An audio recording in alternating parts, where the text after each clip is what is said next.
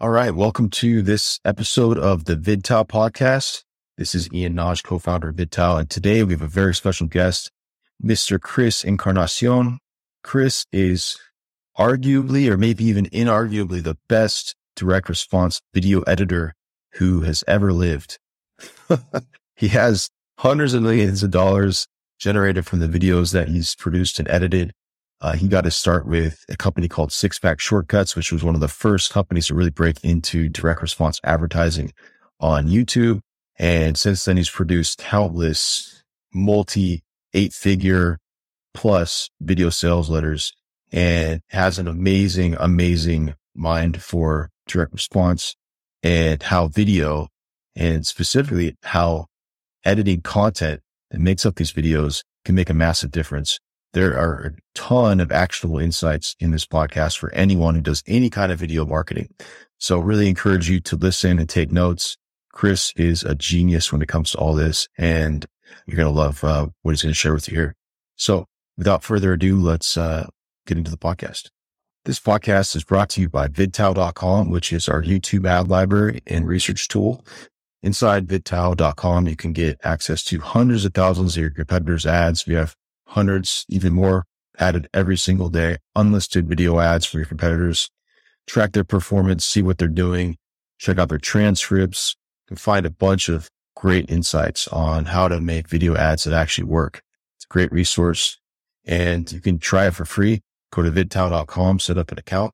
Also right now for our premium members of VidTao, you can get full access to the tool and also our training that we do is part of our agency. So our agency is called Inceptly, I-N-C-E-P-T-L-Y dot com. Inceptly, we've managed over $150 million on YouTube specifically. We are a video traffic agency helping companies scale their performance marketing. And inside of VidTao Premium, we share how we do it. So we share our media buying strategies, do trainings on how to build creatives that work for scale tracking setups, et cetera, et cetera. All this stuff available for a special rate inside of our VidTao premium.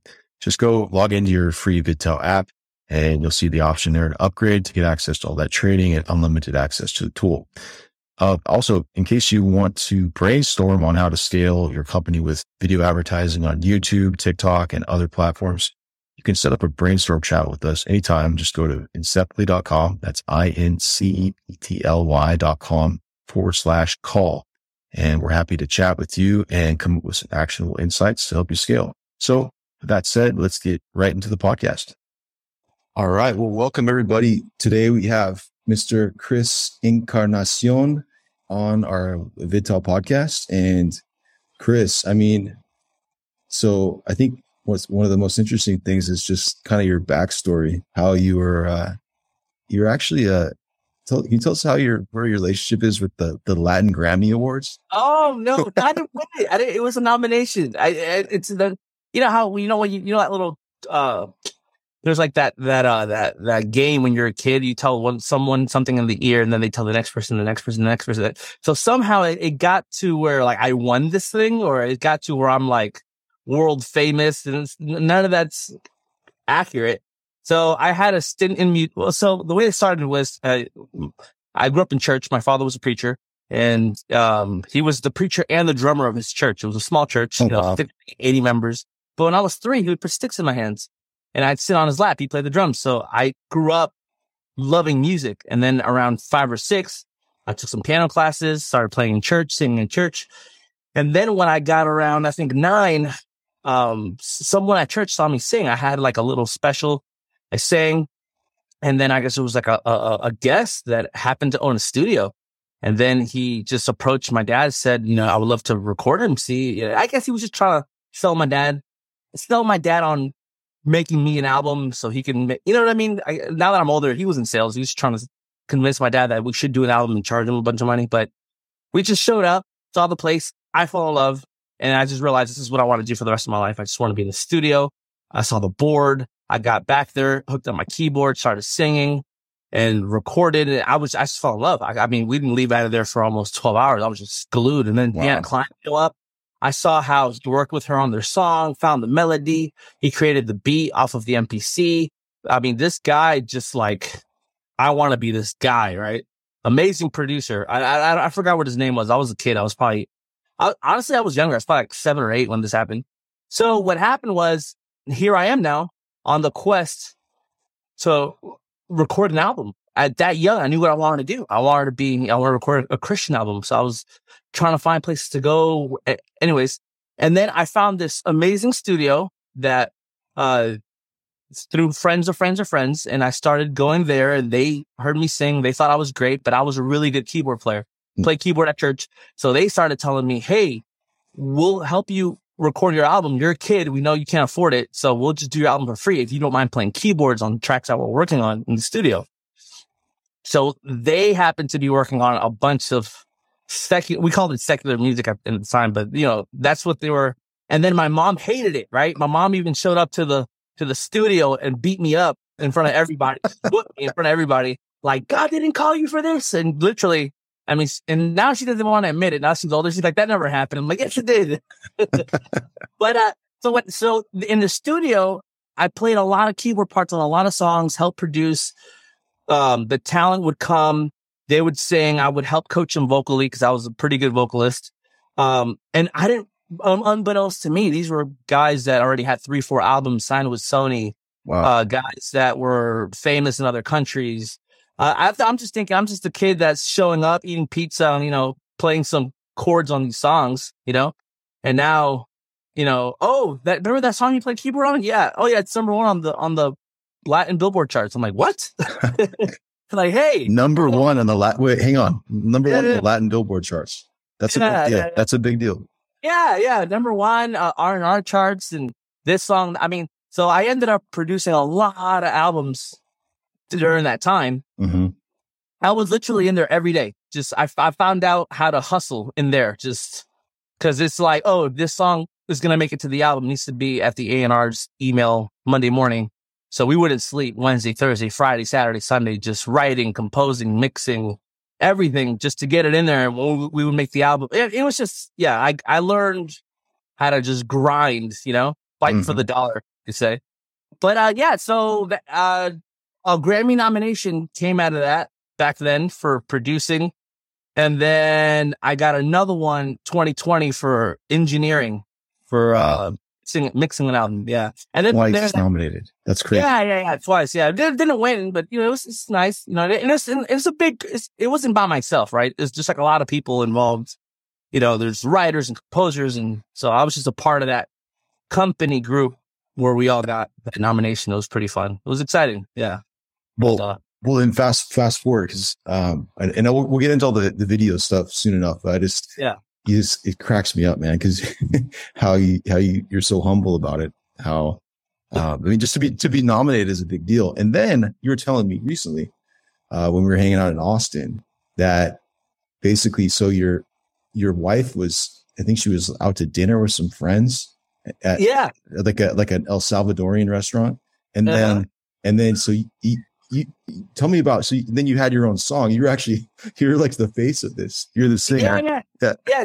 Yeah yeah. So i've always wanted to be an artist and that was always the plan the goal right? Yep. uh but you know uh just it just didn't it didn't pan out that way for me. Um you know uh the music was great. I thought my image was great at the time. It was just you know later now that i'm older i realized oh you need a big budget for, you know, for traveling and videos and promotions and all this that I never truly had being that young and could never had a couple of, a couple of potential investors that want to invest, a couple of labels actually want to bring me on as an actual artist, but they just thought I was better suited as a producer.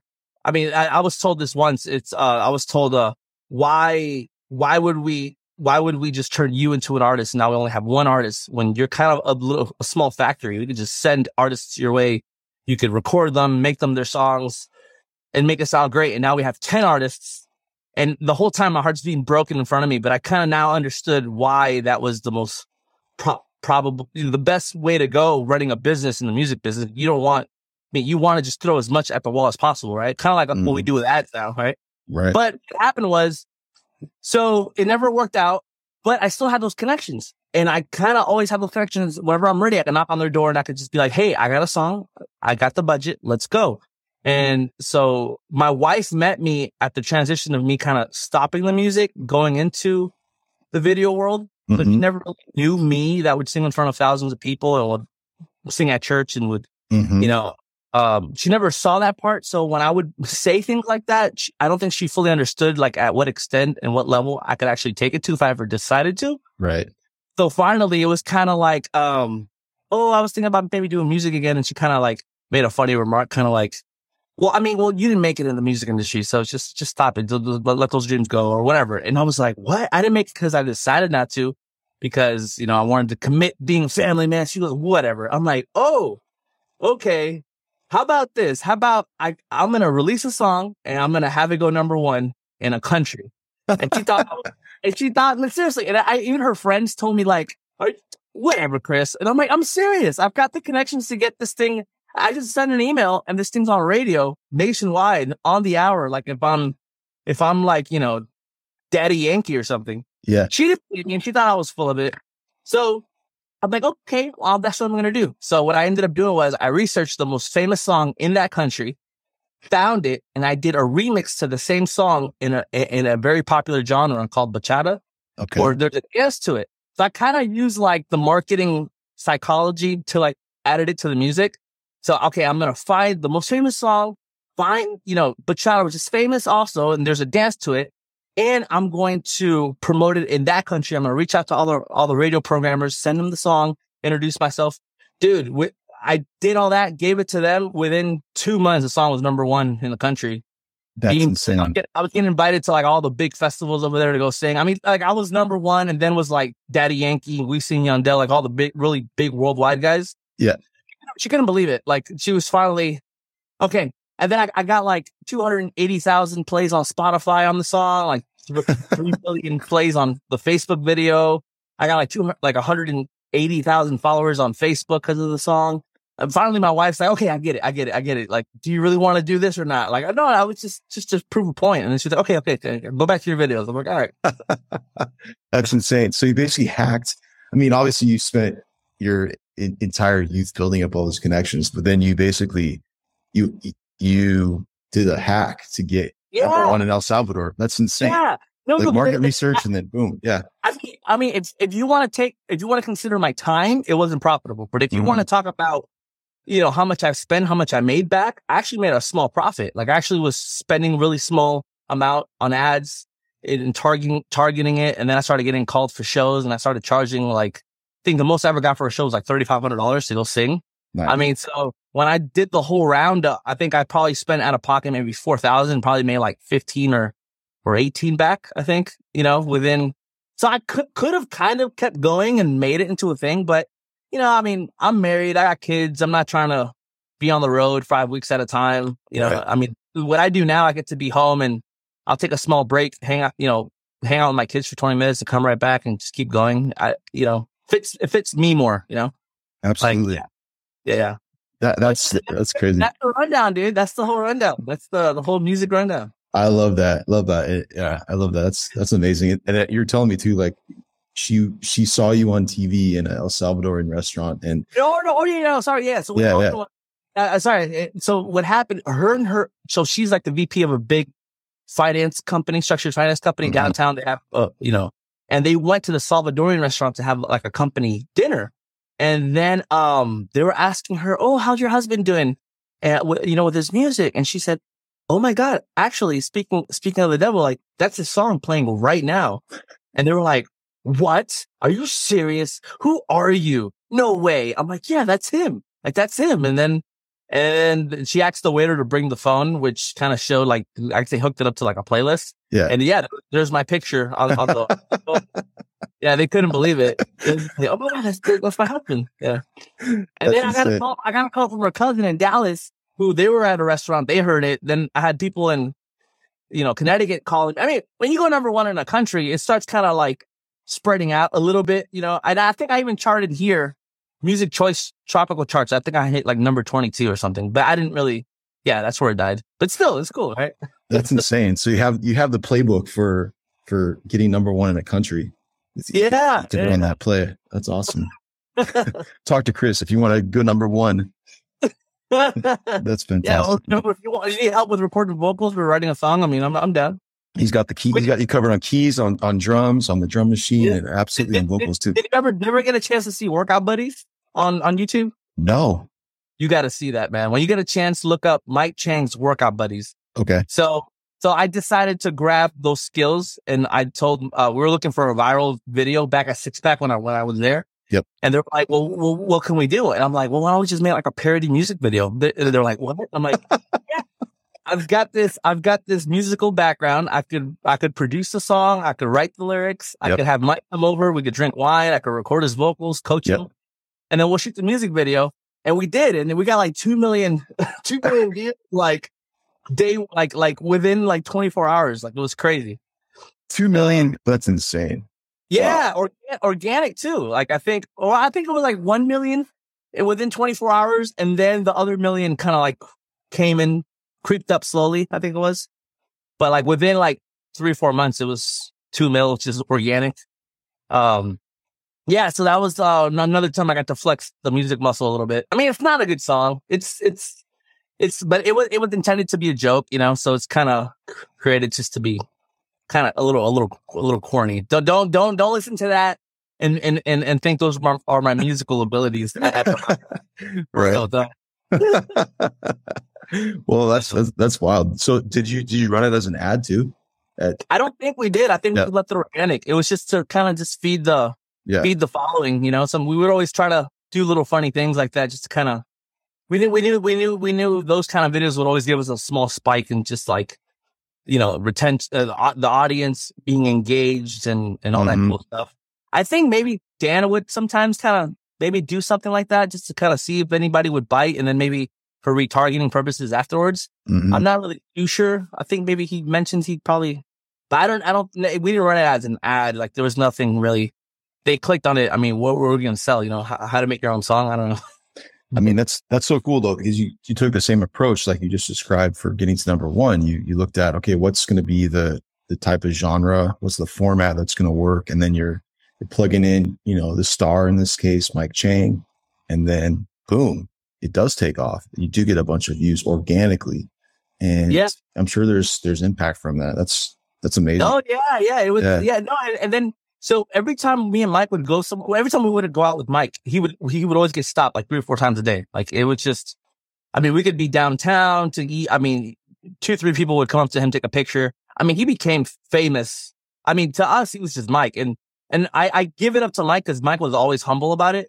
Mike never rubbed it in anyone's face. Mike was just like the way me and you were just hanging out. And someone just decides to go, Hey, Chris, can I take a picture? Oh, yeah, sure. Cheek. And we're just back to talking like if nothing Mhm. like you know like it was just kind of like oh yeah that's fine like like it's like it was i don't know i just think it was really cool like he never became like douchey about it like oh yeah you know yeah, um which which he so he like he deserved it and he earned it and he knew how to manage it really well um but what happened was people started seeing me right here is sometimes at the supermarket like Are, i've seen you before i'm like what um i don't know uh, uh yeah like and I was like, "Oh, Mike Chang, workout buddies," and they were like, "Oh, that's right."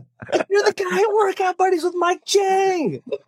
like, That's insane, man. And so everyone else who's listening. So, so Chris, obviously, you know, huge part of success of Six Pack Shortcuts, which was basically really one of the first brands, companies to really leverage YouTube advertising. And, um, you know, we've had Johnson on, on the show, former CMO and partner, and, um, Mike Chang, the Mike and Chris's stories. Mike Chang's was sort of the face of that company.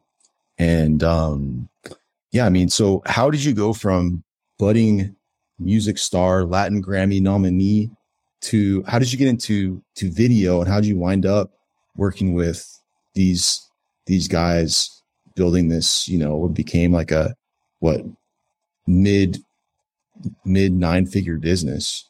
Um, how did you end up in that space? That's so it's must have been a crazy journey. yeah, it was. So I was back in Florida, um, and I was in Florida, and my cousin Henry, uh, my cousin Henry was also a partner at Mike Chang Fitness. So it was Mike, Dan, Henry were the three main partners. So I was in Florida. This is before Six Pack, and Henry's parents were pastors at a church. and I was the worship director there. Um, I led worship every Sunday. And, you know, and that's just, you know, I grew up in that church. And so, I mean, he's, you know, um, so during those times, um, Henry got a job here in Austin. Uh, he's a programmer. So he came here in Austin to work with a comp with, uh, I don't, I didn't really know much about it. He just said, Oh, I'm leaving. Got a job. I'm moving to Austin. I'm like, Oh, that's great. He comes to Austin. I didn't see him for about a year, year and a half. And then, uh, then he comes back to visit. And I'm like, Henry, he's like, what's up? How you doing? I'm doing amazing. He goes, and then at that time, real estate had just like, I was in real estate. So I was doing music, real estate. Real estate kind of fell apart. So I went from closing two, three, four deals a month to nothing, right? Uh, just loan mods, which, you know, if anybody knows that that's a huge fluctuation in income when that happens, something like that, right? Mm-hmm. So I didn't know what to do. Had a little bit of money saved up run into Henry again. What have you been up to? Oh, do internet marketing. I'm like, well, what's that? I had no idea what that was. Then he talked to me about some kind of launch. And then, oh, we just launched something, you know, we did like a million dollars in a month. And I, and I just, I just like, when he said those words, I just kind of like, wait, wait, wait, wait, wait, wait, what? And then goes, yeah, we launched this thing. Um, you know, we did like a million dollars in a month. And, and I guess he came to Austin work with Eric Louviere and started t- talking to me about how they were launching these products with Eric. And you know, you know, Eric was killing it, that that company was killing it. And, and I was just like, I didn't even know that was possible. I didn't even know, I never fathomed making that much money in a month or even making that much money, period. You know, I was thinking, you know, six figures a month was great, you know, just slow and low and little by little. So I was just like, dude, what did you guys do? Like, how did that happen? And he was just like, oh yeah, it's internet marketing. We did this and we created an offer. And that's when I was like, dude, I want to learn. Like I've got nothing. Real estate went to, to nothing. I, I'm, I'm going to, can I just stay at your house and just watch you work and just trying to absorb this? And he was, he was like, sure. I literally slept like head to toe on his bed for like six months trying to, you know, watch him. And I'm like, dude, I just want to learn this. And then he made me watch Armin Morin videos back then. It was like 2007, eight, I think. Then we started watching, um, I got into Frank Kern, just started watching Ryan Deiss stuff, just um, Phil Same, like every, it just started kind of absorbing all these courses. And um, I think uh, Henry uh, was always like in the war room, taking on new programmer gigs and stuff. And finally, I was like, dude, well, I kind of know a little bit and you're still coaching me. Let's come up with an offer. Let's figure something out. And he said, well, dude, if you want to do this, we have to move to Austin. Mm. There's something we can't really do much here in Florida because he only came to visit his family and be here for, for a few months. Mm-hmm. So I said, all right, let's do it. Literally October the 5th, I turned 22. By October 7th, we were in our apartment in Austin, Texas.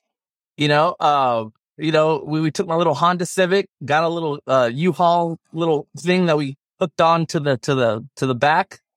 And we were in Austin. Crazy story is we actually had a flat in Georgia, which was crazy. But anyways, I mean, it was just, it was a mission to get here, but we got to Austin. Get to Austin. Two days later, we go to Eric Louviere's house. I mean, uh, Eric Louviere's office to say hi to him.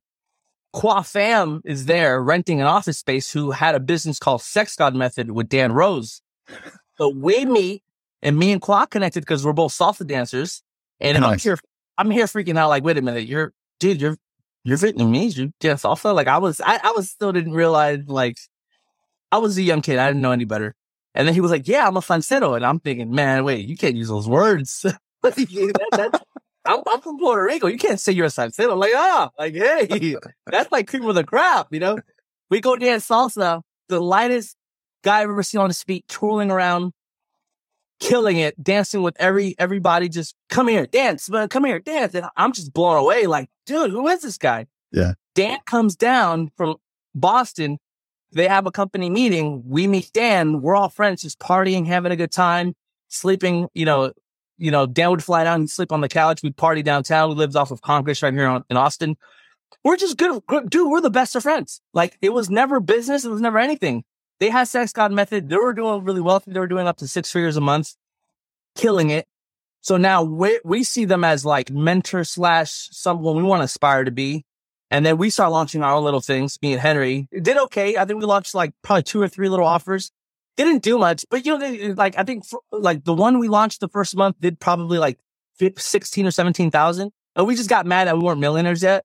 But not realizing that that's so much potential at 22 years old to launch an offer and make 16 grand your first, you know, Yep. But we just, and we were like, dude, we suck. Like, we have to give up. Like, we, we didn't make, we, we're not millionaires. This is horrible. Like, we're, like, we're not good at this. the whole time I realized, like, what did you do? Now I just be like, listen, just keep going. But what happened was, uh, during that time, um, people started coming to Austin. You know, we started meeting other people. Uh, Henry started doing affiliate stuff, uh, making really good money, doing programmer stuff. I'm just still trying to learn, absorb, meet everyone. I've got a little studio in my closet for recording music. So nice. So that's when people started saying, Hey, uh, we're, we, we want to try out this long form video. We need, uh, we need to record our vocals. So then I started getting people in the closet to start recording their vocals for their VSLs. But the VSL at the time, Jon Benson, you know, created that whole VSL presentation with the white background and the black, mm-hmm. red. So 2008, I think this was seven or eight. That's when I started recording people, you know, 60 page juggernaut scripts, recording their vocals for their, you know, PowerPoint text VSLs. And that's when I started kind of making those for them. I mean, I remember I charged, I would charge like 300 bucks to make them a PowerPoint VSL to mm-hmm. record the vocal and to do it. It was, I was, I didn't know any better, but you know, but dude, and then their companies, now they're making, you know, so what happened was this Dan sells six pack. I mean, sorry, Dan sells sex god method. Everyone's kind of like in limbo. Henry gets offered a job to work with Vince Del in New York. Uh, Ryan, who had, uh, Pandora's box, who now does other things, uh, you know, other, I don't, I don't think he's doing that offer anymore, but you know, he, he's a big time dude too. So, so he goes to New York. So we're at Pure Nightclub. It's no longer there. We're about to have a round of tequila shots. And literally, um, Mike just looks over and it's like, Hey, why don't we all just do something? Hmm. We never thought of that. I don't know. It's just never, we were just partying, hanging out. Mike would look like the Hulk. So we would work out with him like every day for a year. He literally like barged into my kitchen, threw away all our alcohol, threw away all the bad stuff and said, we're going to work out every day. Uh-huh. Like it was, and he, I was, I saw, I'm here shredded and everyone's looking amazing. And and dude, we're at the club and he's like, yeah, let's just do something. And then Dan's like, looks over and he goes, are, are you serious? Like, are you for real? I, dude, if you're serious, I'm serious. Are you serious? And then Mike Chang's like, yeah, let's do it. And then I'm just like, I'll do the video from a distance, you know? Uh, and that's it, dude. Just like, I mean, I, they, they started shooting and, and cutting their own stuff mm-hmm. for a while. I mean, there wasn't, the budget wasn't really there for anything. So mm-hmm. they did a lot of the heavy lifting themselves with like, they bought a little handheld cell phone. I came in more like a freelancer whenever they needed something. I needed mm-hmm. this or a little bit of that, or for the VSLs, can we record the vocals? Mm-hmm. And I would make those. It didn't, it, it didn't actually. So a lot of the first videos were like my apartment complex gym, my kitchen in, in the apartment. I know my kind of spot in Houston, shot a little bit. And then finally they got an apartment at the domain they started kind of going. Uh, and dude, the things just started taking off. I mean, Johnson came in, there was Hunter, there was Nadek. Uh, Henry then found his way as a partner, left New York, came back, and we went from a one bedroom apartment to a three bedroom apartment to the 6,000 uh, square foot office to the big 70,000 square foot office. And that, that was it. That's how everything started flowing, you know? I, I had, I, I, remember I had five laptops lined up. I was the only guy, only guy handling video. That's so insane. The, I was feeding the YouTube channel, all the VSLs, all the ads. I had five laptops. I would edit, render, let it go, go to the next computer. Edit, render, let it go, go to the next computer, go to the next computer. By the time the I was done on the fifth one, fourth or fifth one, the first one would free up and I would jump back on the first one. across the next video dude, it was just like a like yeah, dude. And, and, thankfully, those videos weren't super crazy, you know, high production. It was just kind of Mike, dude. Mike is so good. Like, like a lot of people don't realize like Mike Chang has a talent. Like he, I would hit, I would roll, and he would not mess up. Like he was amazing. Like, hey guys, Mike Chang. So today we're gonna work on it. He would just go for 25, 30 straight minutes. If he would mess up one time, and he would just, you know, clap, messed up. Okay, go. And it would be like one small edit, put it together, throw some music, CTA, logo, the front, export, next, next, next, you know, um, yeah. So I'm I'm kind of rambling here, but no, no, dude, this is this is great. This is great stuff. Um, I mean, so it's it's so cool because you have the the background that you brought to the table before you even touch the videos, right? Is you had all this experience behind the scenes making music, putting you know putting these experiences together for people, um, exciting, entertaining experiences together in the form of music, and then basically you got into sales. You're doing real estate sales, selling people. You're you're basically doing this you know hardcore persuasion and sales really and then you and then with your cousin you're learning all of this direct response marketing background etc and then you kind of combine that with the doing the audio for people on these video sales letters while you're learning all this stuff and then the opportunity presents itself and then there you are and you're running you know all the video for one of the first direct response brands to really crush it on on youtube as a video platform so I mean, it's just crazy, crazy how all those all those factors and experiences came together for you there, and then uh, yeah, it was like yeah. it was like look, like I'm a believer, so I think it was it was just uh, it was a, a, higher power plan. Like I, I, think God had a plan for me. Like you mm-hmm. know, uh, I just think, uh, yeah, man, I think it, you know it was a bit of a miracle because I was kind of lost in my I didn't know where to go. I was a creative and I just loved it. It's like it's so fun for me. Like people growing up with this was a hobby. Like, mm-hmm. you know, like I was 12, 13, 14 in the studio recording, making small little videos, like doing things where people were playing a bunch of video games, wasting time. I was just creating, creating, creating. So it was kind of always depressing having to leave the creative bubble to go work and go make a living. And then when I got the opportunity to make a living off of what I love to do, it felt like I, I wasn't working. It was fun. It was fun to wake up and go to that office and see just everyone like, what's up? Oh, we're yeah. killing it. Our commercial's killing it, bro. Yeah. We would, hey, this ain't working. Let's figure out how to dissect this commercial. What can we do that's better? We're converting at 1.4. We need to be at 1.6 at the time, you know, to be profitable. And then we were just like start kind of throwing ideas to the table and then, okay, let's run with that. And then boom, we're in production. Like it was just, it was just amazing. Like it was still one of the funnest times I've ever had in my life. Like I'm grateful for all those experiences and, you know, the company, Dan, Bill, and, you know, uh, Johnson and everybody. And it was fun, dude. It, man, honestly, we didn't know what we had at the time, but now that I look back, we were some talented dudes that worked. Yeah. Because you weren't going to work 40 hours a week there and think you were going to just, you know, swing, slide under the radar. Yeah. Like, you know, it was, it was about taking ownership and taking and being committed. And, you know, if you're working on a VSL and we need to launch this thing in 11 days. I know, you know, that sounds impossible, but you got to figure that out. We got to chop this up into six different pieces and give six editors a piece of it all and kind of just like keep an eye on everyone to make sure it kind of feels the same or is flowing in the same style and then assemble everything. I mean, we are doing a lot of Frankensteins at, at, towards the end because we just had so much that we needed to do, you know?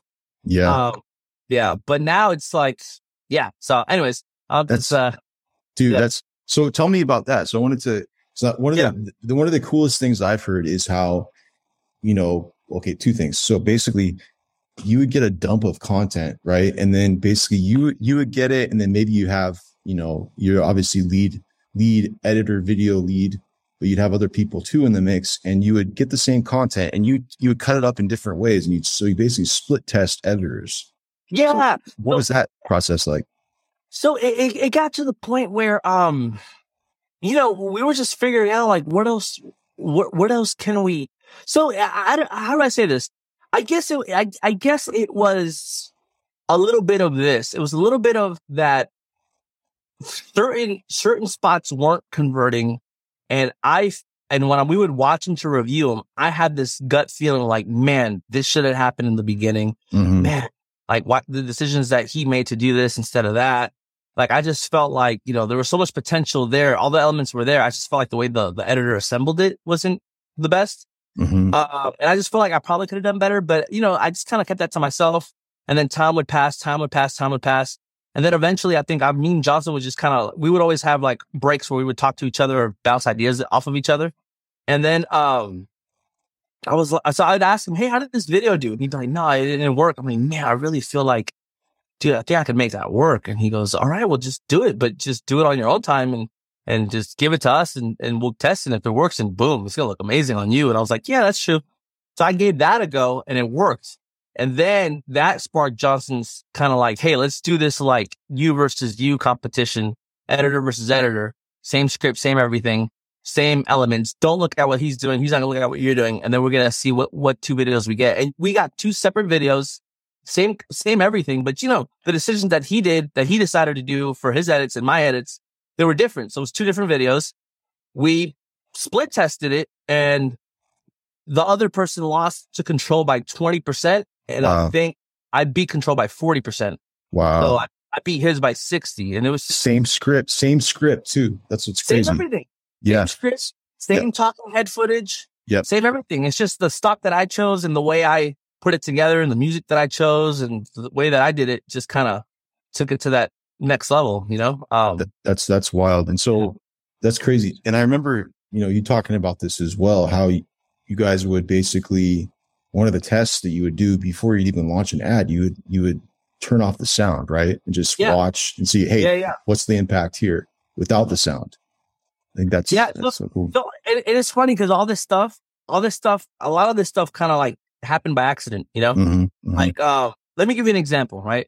Uh, back when, um, we were just doing the PowerPoint, like, like, uh, white background with black, uh, text and red text, that, those were our VSLs all the time. It was just that. And then we went over to like the cartoon doodle stuff. Mhm, But I was always saying, dude, let's get Mike Chang on camera. Let's throw some B-roll. Let's throw some stock.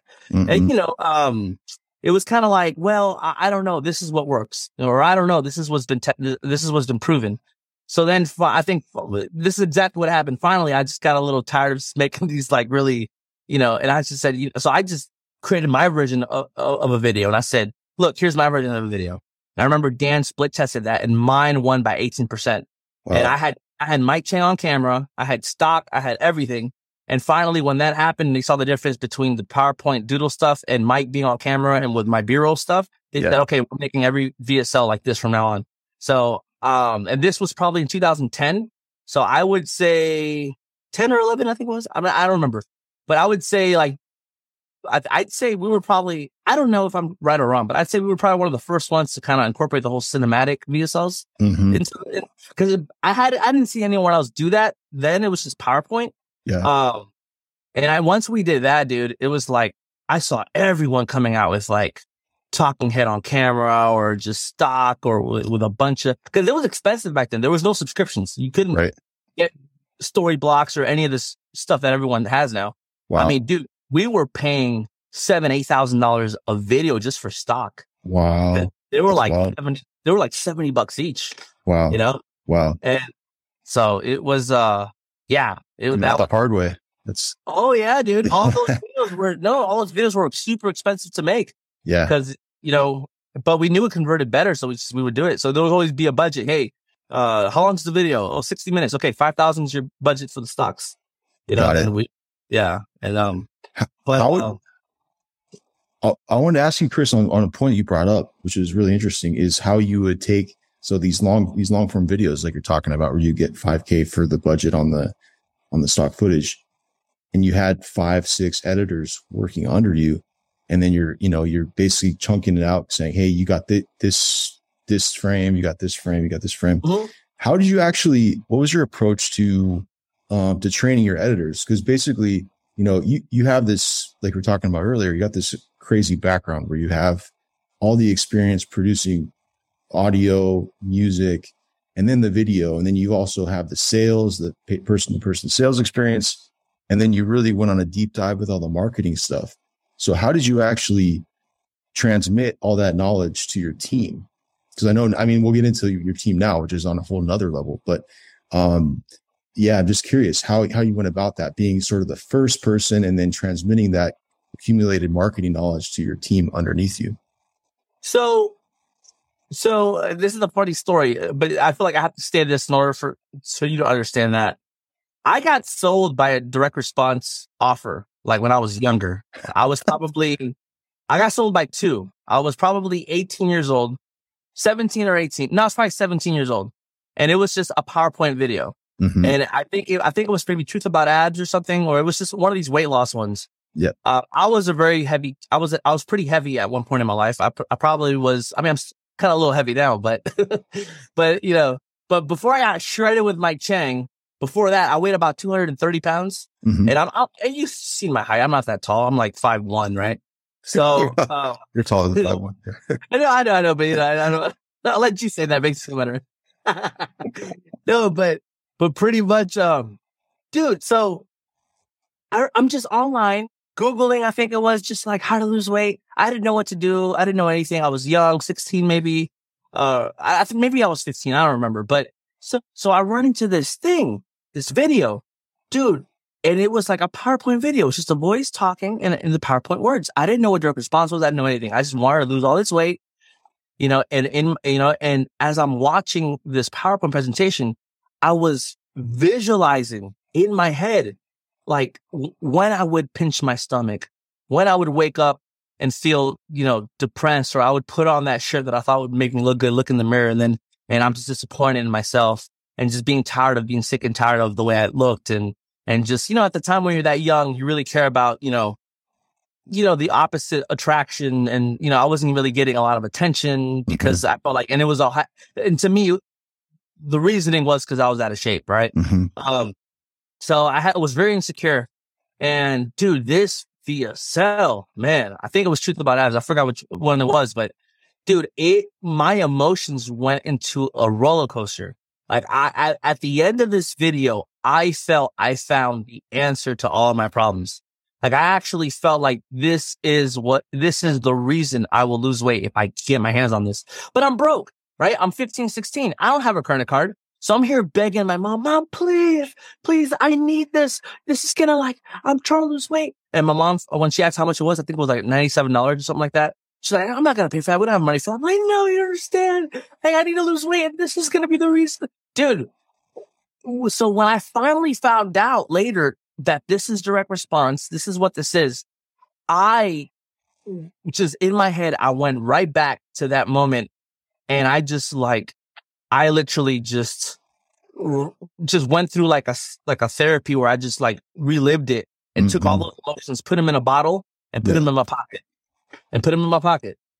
You know, Makes sense. Makes so much it right- sense. I put them right in my pocket. And now what I'm trying to do is I'm trying to create those same emotions in every video that I do for the viewer. Yeah. Like I, I know, I know what triggered me when I, when I saw that. And I know Mhm. what my mind told me, my spirit told me, and my conviction told me. And I realized that I need to force, create this somehow with what I do and just, if the viewer could feel this, they'll, they would know in their spirit that they need to buy this in their gut and their conviction. Yeah. And that, and that's really been my goal. Like every video I do that I'm trying to create what I felt Mhm. because what I felt was real to me when I was watching that, you know, dude, I'm telling you, I wish I could, like, I would have gone to Vegas and went all in on all my possessions. I mean, I didn't have anything. I was broke, but you know what I mean? Like, yeah. everything. Like, this is the answer, dude, you know? Yep. Yep. And I That's different. oh, dude, I found this video, bro. They had all the answer. I just had to get the ebook. Like, you know what I mean? Um, so, so, and, and I was in sales with, with, I was in sales with, um, I was in sales with, uh, mortgages, but I also did, uh, door to door sales with uh, the cell phone company. And I did marketing also for a door company before I actually went full time into real estate. So I, I had sales background. I had sales training. And then Mike Chang and, and, and Mike Chang and Johnson were one of the best salesmen in the country when it came to lifetime fitness. Yeah. So, you know, those guys with their abilities of sales and the way they would, you know, kind of, I got a lot of my cues from them too. But, uh, so what happened was this. So when the editor would come, every editor that I know that actually got into editing to be an editor, I didn't get into it to do this. I got into it to be uh, a marketer. Like I, Mhm. I fell in love with the idea of online marketing and that's why I came to Austin to learn marketing. Like I didn't think I'd do videos when I came to Austin. I thought I was, I'm just learning how to do this internet stuff. This is cool. Mhm. I got into the video part of Six Pack is because we needed video and, and the only person there that was talented enough or had an idea how to make videos was me. Mhm. But even then they sent me to Apple to take about a four hour training on how to use Final Cut because Mhm. I just knew how to make music, but I had an idea, but you know, they want, I was using Windows, so I used Sony Vegas to make my videos and they wanted to use Apple. So they wanted Final. So I had to like, anyways. But what happened was this every editor goes to school and they want to just make things pretty. They want to Mhm. be Steven Spielberg. They want to be, um, you know, a big director. Um, you know, they want to be the one behind Jurassic Park or the Marvel movies or whatever. They want to, or they want to be, you know, the one behind, you know, James Cameron. They want to just, they want to be that guy, right? hmm Everything is super pretty. Everything is super just cinema, cinematic and, and dude, none of that stuff converts. Like no one, ca- that stuff's slow paced. It, it doesn't capture your attention or your emotion.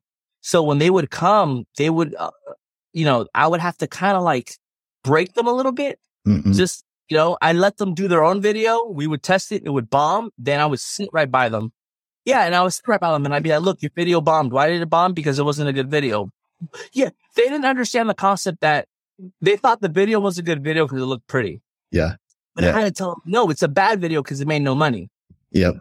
I had to tell them like, no, your video is bad because it made no money. That's a bad video. This Right. is a good video, but this video looked horrible, but it Yeah. made money. They Yeah. couldn't understand that whole concept.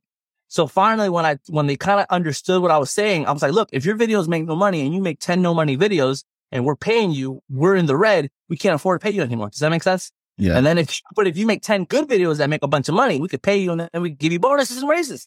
Yeah. And they were like, oh my, okay. So I would sit by their side. I would sit Mhm. right by them and I would tell them frame to frame and I would break things down. Like, what does the script say?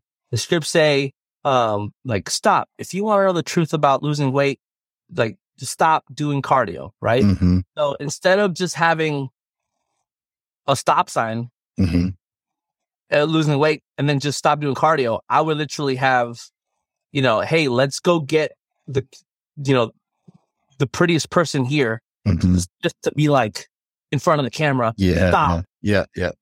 If you're tired of, lo- if you want to lose weight and now let's grab me smacking my stomach and then let's, then let's switch over really quick to someone running on the treadmill, you know, and, and so it was just more engaging piece by piece, frame by frame. And dude, some of them didn't like it. Like I remember they, they just kind of hold their face and be upset and just click away. And I'm just like, and then when it would win, Yeah. and they would test it, it would win. Yeah. They they they would respect me. Yeah. Yeah. Got I don't think I don't think, it. I don't think I don't think anybody there truly respected me because I didn't go. I was the only one there that didn't go to school for this stuff. You know. Wow. And you're leading all these people. You know, like- leading them in post production. Yeah, yeah, right? So That's insane. of like, yeah, no, but but even this, like that, even that made that sharpened my blade too because Yeah. I didn't know that side, the technical side and the and the politically correct side of doing things in the production world. Right. And that sharpened my blade on the on this other side, um, because you know I got a little nervous. You know, they're Yeah. hiring people with degrees that come out of the Art Institute and and UT and all this and journalism degrees and all that. But dude, they couldn't beat me in conversions. You know that that equilibrium right there. Like, it didn't matter what degree you have. If you're making videos that don't make no money, Yeah. you know, I, you know, I, I I'm I'm El Jefe, right? Yeah.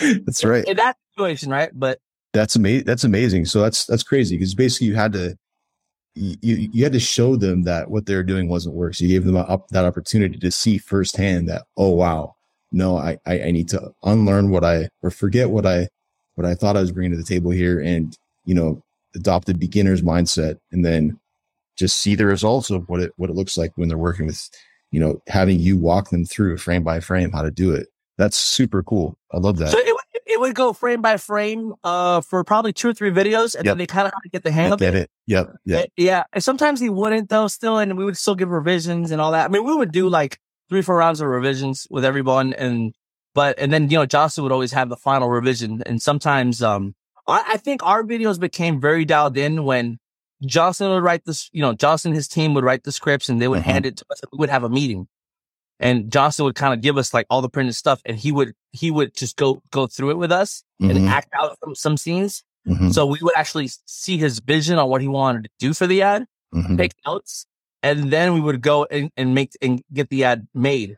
Before then, they would just give us scripts and we would just make the stuff. And sometimes the copywriter's vision wouldn't be up the video, you know? Right. Right. And then, and then, and then, and they believed in their script. So they would say, Hey, let's, can we, do we do this? Or So when we were finally dialed in, it was like that's what that was a part of the process. Um, That's and then great. yeah, and then and then and then so a, a big sixty minute video for one person to do takes anywhere between you know four to six weeks, right? It's just a Mhm. big juggernaut of a video, revisions and everything. So, I mean, and and honestly, there's just you know that's that's a that's a, a great healthy pace in reality. But um, sometimes we we weren't we didn't believe in healthy paces sometimes. right. so so we we needed to launch something quick. Um, we had to slice the thing up into six different pieces. And the Mhm. way it would go is that everyone would do 10 minutes. I would always do the first 10 minutes. And then my second best editor would do the next 10 minutes. And they would literally go down the best to worst editor doing the back. Um, because, you know, we, we believe that once someone made it all the way to the end, they're probably going to buy at that point. yeah. If someone watches, if someone watches your video from eight, from, you know, from the beginning and they're, and they're in, you know, minute marker 58 minutes in, they're, pro- they're probably convinced, you know? For sure. So we, yeah. uh, that's that's super cool. And then what was the so you got the so copy team basically coming up with the idea, handing to to you guys and and, and putting the, the production stuff together, and then Johnson, uh, CMO, copy leader, etc., having sort of final say on what actually goes live. But then what's the what was the feedback looking like? Because you you know you're talking about how your video beat the control by this percent or that percent what was how did you actually get the data on what was working and then kind of move from So- that So I I believe we had like a, a custom internal CRM kind of thing. Mhm. So where we all had access to it. I mean, well, I mean, Johnson mostly had access to it, and I, I had my own login to check it out sometimes, and Dan gave me uh, access also to see, you know, just to kind of keep track on certain metrics.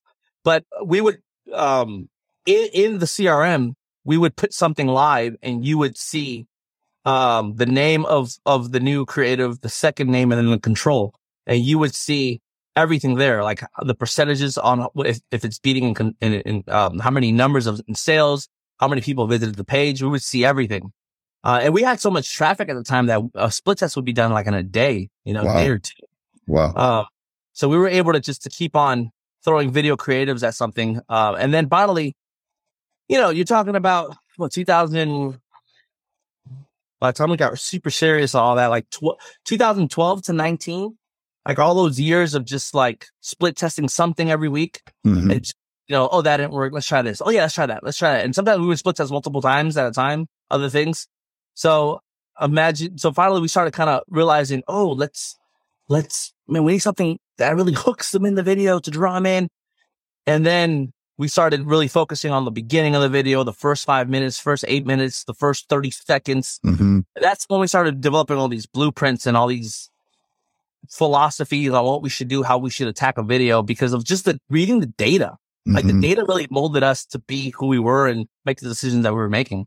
Um, I remember, and, and, and we had to learn that the hard way. I remember one time we were just excited uh, for a couple of videos where, you know, um, you sometimes, you know, Johnson would come up with ideas. He'd bounce, we, he'd bounce off of everybody.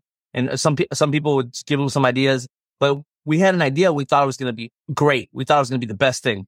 Uh, uh, Johnson was dressed like Bruce Lee. He was beating up ninjas with like nunchucks. Um, you know, you, I'm telling, right? Doesn't that sound cool? yeah sounds like an action movie yeah Yeah. So he's making like this little like uh, tea potion is a Uh-huh. Chinese secrets to get the, the, the- to get abs. Yeah. You know, and he's throwing, he's throwing like, you know, like cat, cat claws in there and, and it's like potion. And then he drinks it and then he turns it to Bruce Lee with a white suit with the nunchucks and ninjas coming. he's like kicking all the ninjas butts. yeah Dude, we're, and we, we, so we stopped the whole company, went, you know, from, from, from working to watch this thing. Everyone's clapping. Everyone's laughing. We think it's to kill it. We launch it. It tanks. Mhm. Does horrible. yeah I mean, I would have got to Vegas and been like, I'm all in. That's going to kill it. yeah It's Yeah. horrible. My heart was crushed. yeah And, and, uh, and I remember Dan, just Dan looking at me and Justin and just saying, we, sorry, I just gotta laugh. We stopped the whole company. we were all cheering. Everyone was cheering for this loser of a video.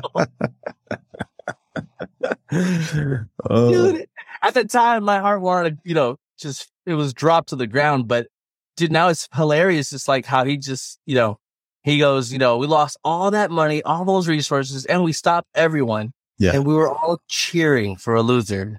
That's And crazy. said- And he's like, we're never doing this again. Like, Yeah. we're never gonna show anything unless it's a winner. Like, Yeah. just, and that's it. Dude. And from that moment on, I just decided, you know what? Let me just put my heart to the side Mhm. and my emotions to the side, and let's just start reading this data because data is what tells you exactly what you need to do. You know?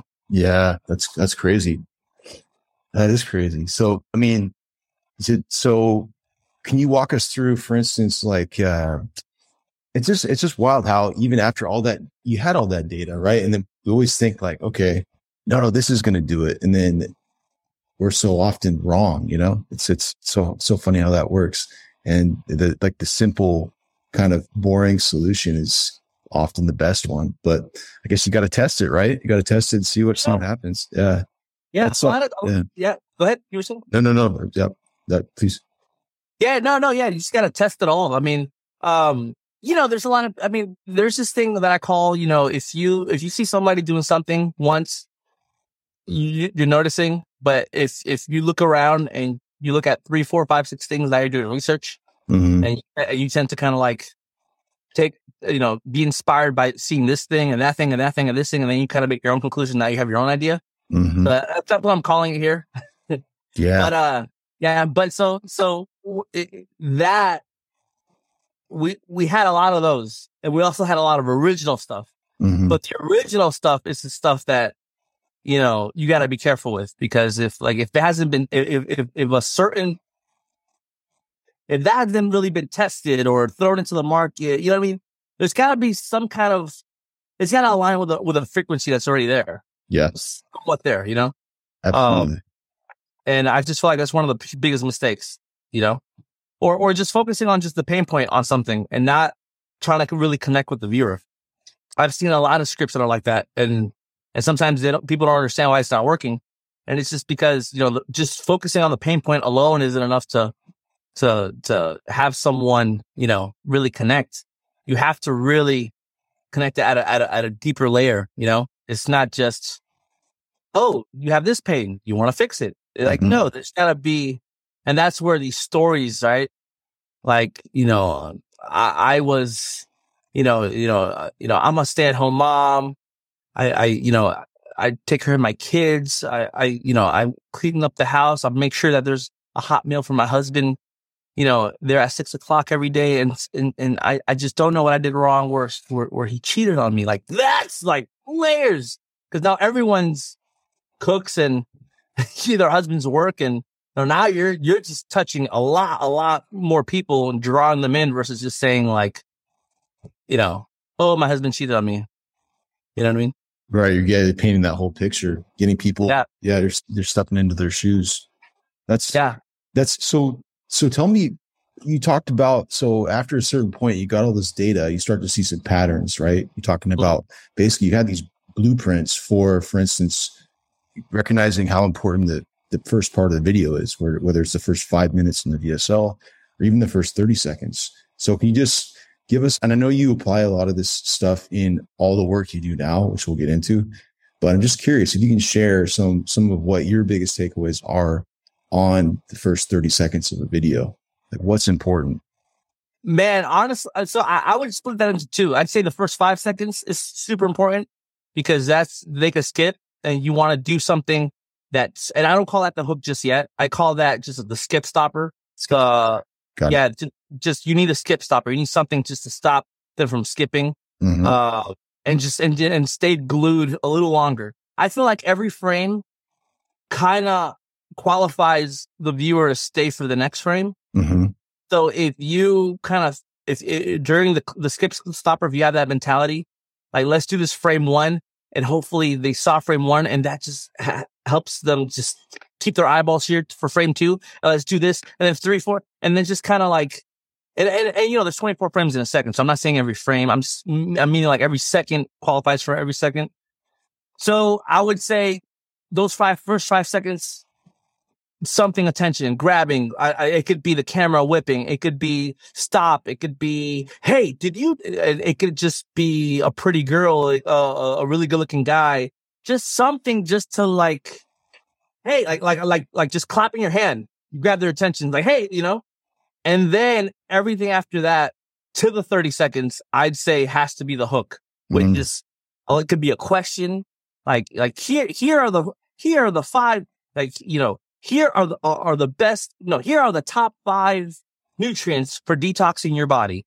Like, hey, here are the five top nutrients for detoxing your body. Number one, you know, chlorella, spirulina, you know, mm-hmm. and then talk about. So those 30 seconds, if, if you can that's like the blueprint, you know? Mm-hmm, um, mm-hmm, mm-hmm. It's just, it's just finding something. I mean, dude, I mean, we, we would punch the table like, hey, mm-hmm. It's time for you to do this and stop that. It's just like, it's just noise, you know, just sporadic. I, th- I feel like everyone's, I feel like everyone's, uh, a little bit ADD at this point with our society, our attention yeah. and yeah. social media and everything.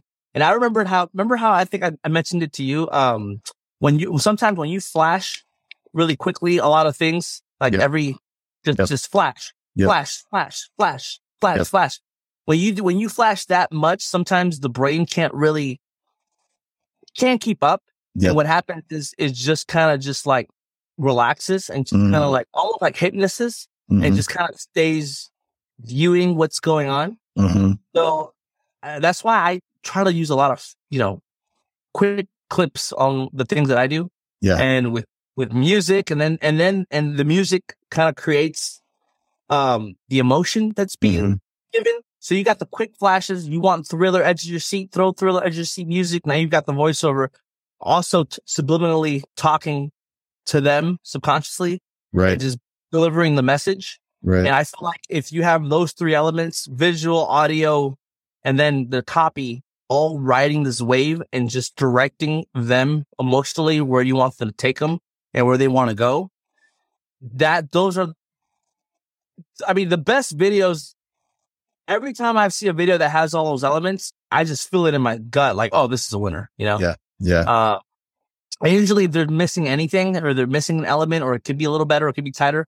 If you're feeling it in your gut, I don't know, it could be better. You know, it's it's it's the video. You know, more than not, it's just the video's just not good enough. You know. I, it's so cool how you broke it down too into the you know 24 frames per second. You're looking in that level of detail on, hey, what's going on here, especially for the first five seconds. Like, like that, you're considering every every little piece of it, which is yeah. Is there something I could do? Can I bring in a text? Yeah. Can I can I can I have an alarm go off? Like yeah. like so um can, should I have flashing or um I mean another thing like you were saying um another thing that we did and that's where we started talking about how what if people, and I think, I think it was, you know, I give credit to Johnson. I think Johnson's the one that, that thought of this. Johnson was the one that said, Hey, you know, if someone's sleeping and they got their girlfriend or their wife by them, by their side and they're knocked out, they can't really hear the audio that loud. So the video needs to be, re- it needs to be really good with no music and no audio. Mm-hmm. You kind of have to understand what's happening. Mm-hmm. If you have someone just sitting, it's just sitting there with a, with a talking head, just you don't know what they're saying. You don't know what's really happening. You're mm-hmm. reading subs. Okay. But visually, and then boom, you shoot someone just depressed, you know, measuring their fat.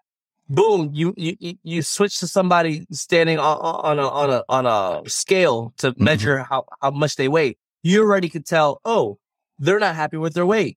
Mm-hmm. They just, their stomach, they're, they've got too much fat. They're just, mm-hmm. they just stepped on a scale. They really don't like how heavy they are like when you start creating that that kind of connection where you could just tell what's kind of going on mm-hmm. Without the music, without the copy, without everything. That's what Johnson. I, I, don't know if he was sleeping in his bed and he just thought of this, or, or because because I, am gonna say this, but he was also saying, you know, it's like when you're in the bathroom sitting on the toilet and you don't have any sound on because you don't want to be loud. Like this video still needs to sell you. I'm like, yeah. that's true. Yeah. You're laying in bed. It still needs to sell you. It still needs to sell you. Yeah. Three, four in the morning. Yep. So that's where those five seconds, I mean, dude, like no music, what's happening? Mm-hmm. You know, do I feel it? Do I not feel it? Do I need more text? Do I, you know, I need more effects? I need transitions. Like what, what is it? You know, what are the competitors doing? You know, what's the video that's working? Okay, well, my five seconds need to be better than their five seconds. Right. You know, more engaging, more connecting, more emotional. Like, I, I don't know. It's just, you gotta sometimes just throw a bunch of things at the wall and see which one sticks and then have 10 variations of that, you know, Right. black up or re, repatched up, you know? That's awesome. Um, yeah. And that, that was pretty much it, man. It was just, it's kind of crazy because we didn't realize we're, we were creating a blueprint, you know, just, we were just reading the data and just trying to get those numbers to go, to go up and, and be, be profitable, you know? That's awesome. That's, I mean, so you, you had all that experience, all that success at six pack shortcuts, learned so much. And then, you know, things happen with that business and then boom, you're, you're kind of on your own more or less. Right. And you start doing this for other people, other clients. And so just real quick, I mean, if you can mention some of the people who you've worked with and, and done amazing things for, Oh man. Um, like where to So- start. I- so, so, so six pack was sold. Yeah. and was and the new owners, you know, they didn't really uh they just really It would be six pack had an amazing call center, a huge call center. And I think the new owners really loved the call center and really wanted it for the call center. Mhm. So our department, you know, we we were let go. Um I had no idea that I was just head down working 10, t- you know, for the 2000, you know, 10, 11, you know, up until they sold 2019.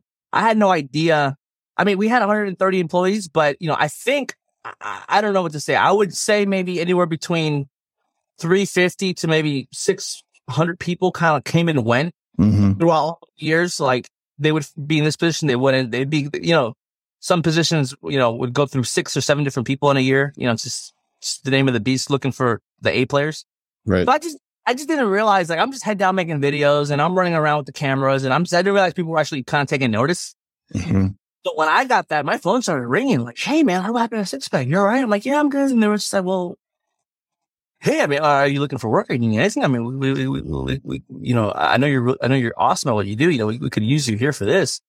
And I, and I would just say, Oh yeah, yeah, let's do it. And then the phone rang again. Like, Hey, you think you had this? And and, you know, I mean, and the next thing you know, you know, I was able to, you know, start my business without, I wasn't looking to start a business. It just kind of fell on my lap where I'm really good at what I do. And people started calling me and they started getting good results and they're coming back to me. And now I'm three, four, five, eight, ten projects in with, with same clients from, from 2019 and new clients are coming in now as well.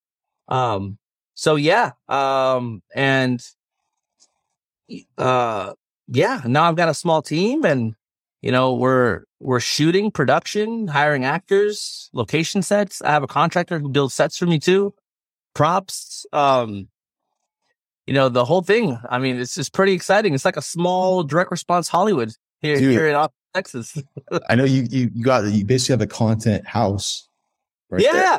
That's Yeah. insane. Yeah. Yeah. Ki- yeah. Kitchen set, Yep. uh, living room set, green screen rooms, uh, storage, storage in, in, in the garage. I mean, yeah, we've got everything, dude. I mean, it's, um, it's pretty cool. So every day I'm just doing what I love, making videos and, you know, and, and, and then I get to, and then I really just take a break when these big events happen, you know? Yeah. I'm just, I'm just grinding away until it's, you know, TNC or, or Yep. Affiliate Summit West or East or, or, you know, affiliate world or any of these cool things. And, um, and then IMP, love IMP. I love David Gonzalez and IMP and those guys over there.